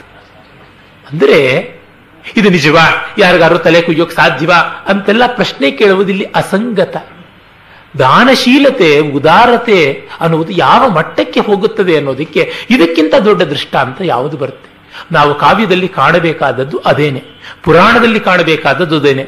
ಇದು ನಿಜವಲ್ಲ ಅಂತಂದ್ರೆ ನಷ್ಟ ನಮಗೆ. ಇದನ್ನು ನಿಜ ಅಂತ ಭಾವಿಸಿದರೆ ಉಂಟಾಗುವ ಭಾವಶುದ್ಧಿ, ಉಂಟಾಗುವಂತಹ ಮೌಲ್ಯ ಪ್ರಜ್ಞೆ ಅದು ಬಹಳ ಮುಖ್ಯ ಅಂತ. ಜೈಮಿನಿ ಭಾರತದಲ್ಲಿ ಈ ಥರದ್ದು ಚಂದ್ರಹಾಸನ ಕಥೆಯು ಬರುತ್ತೆ. ಅದು ತುಂಬ ನನಗೆ ಇಷ್ಟವಾದದ್ದು. ಅದನ್ನ ಏನೂ ಹೇಳೋದಕ್ಕೆ ನನಗಾಗ್ತಾ ಇಲ್ಲ. ಬಕದಾಲ್ಭ್ಯ ಪ್ರಸಂಗ ಮತ್ತೂ ರಮಣೀಯವಾದದ್ದು. ಅದಕ್ಕೂ ಸಮಯವಾಗ್ತಾ ಇಲ್ಲ. ಹಾಗಾಗಿ ಕಡೆಯ ಮಂಗಳ ಪದ್ಯದಿಂದ ಈ ಹೊತ್ತಿಗೆ ಸಮಾಪನ ಅಂತ ಮಾಡಬಹುದು. ತುಂಬಾ ಅಸ್ತವ್ಯಸ್ತವಾದ ಭಾಷಣಕ್ಕೆ ದಯಮಾಡಿ ಕ್ಷಮೆ ಕೋರ್ತಾ ಇದ್ದೀನಿ. ತಾವು ಉದಾರಿಗಳಾಗಿ ಈ ಲೋಪದೋಷಗಳನ್ನು ಮನ್ನಿಸಬೇಕು. ಅಂತೆಯೇ ಈ ಕಾರ್ಯಕ್ರಮದ ಪ್ರಾಯೋಜಕರಾದ ಶ್ರೀಮತಿ ಸುಷಮಾ ಹಾಗೂ ಶ್ರೀ ಶ್ರೀಕಾಂತರಿಗೂ ವಂದನೆ ಸಲ್ಲುತ್ತದೆ. ಪುಣ್ಯಮಿದು ಕೃಷ್ಣ ಚರಿತಾಮೃತಂ ಸುಕವೀಂದರ ಗಣ್ಯಮಿದು, ಶೃಂಗಾರ ಕುಸುಮ ತರು ತುರುಗಿದ ಅರಣ್ಯಮಿದು, ನವರಸ ಪ್ರೌಢಿ ಲಾಲಿತ್ಯ ನಾನಾ ವಿಚಿತ್ರಾರ್ಥಂಗಳ ಗಣ್ಯಮಿದು, ಶಾರದೆಯ ಸಮೋಹನಾಂಗ ಲಾವಣ್ಯಮಿದು, ಭಾವಕರ ಕಿವಿದೊಡವಿಗೊದವಿದ ಹಿರಣ್ಯ, ಇದು ಬಂಗಾರ, ಭೂತಳದೊಳನೆ ವಿರಾಜಿಪುದು ಲಕ್ಷ್ಮೀಪತಿಯ ಕಾವ್ಯ ರಚನೆ ಅಂತ ಸುಮಾರು ನಾನ್ನೂರು ವರ್ಷಗಳಿಂದ ತೊಡಕಿಲ್ಲದೆ ಅಳಿವಿಲ್ಲದೆ ಬಂದ ಕಾವ್ಯಕ್ಕೆ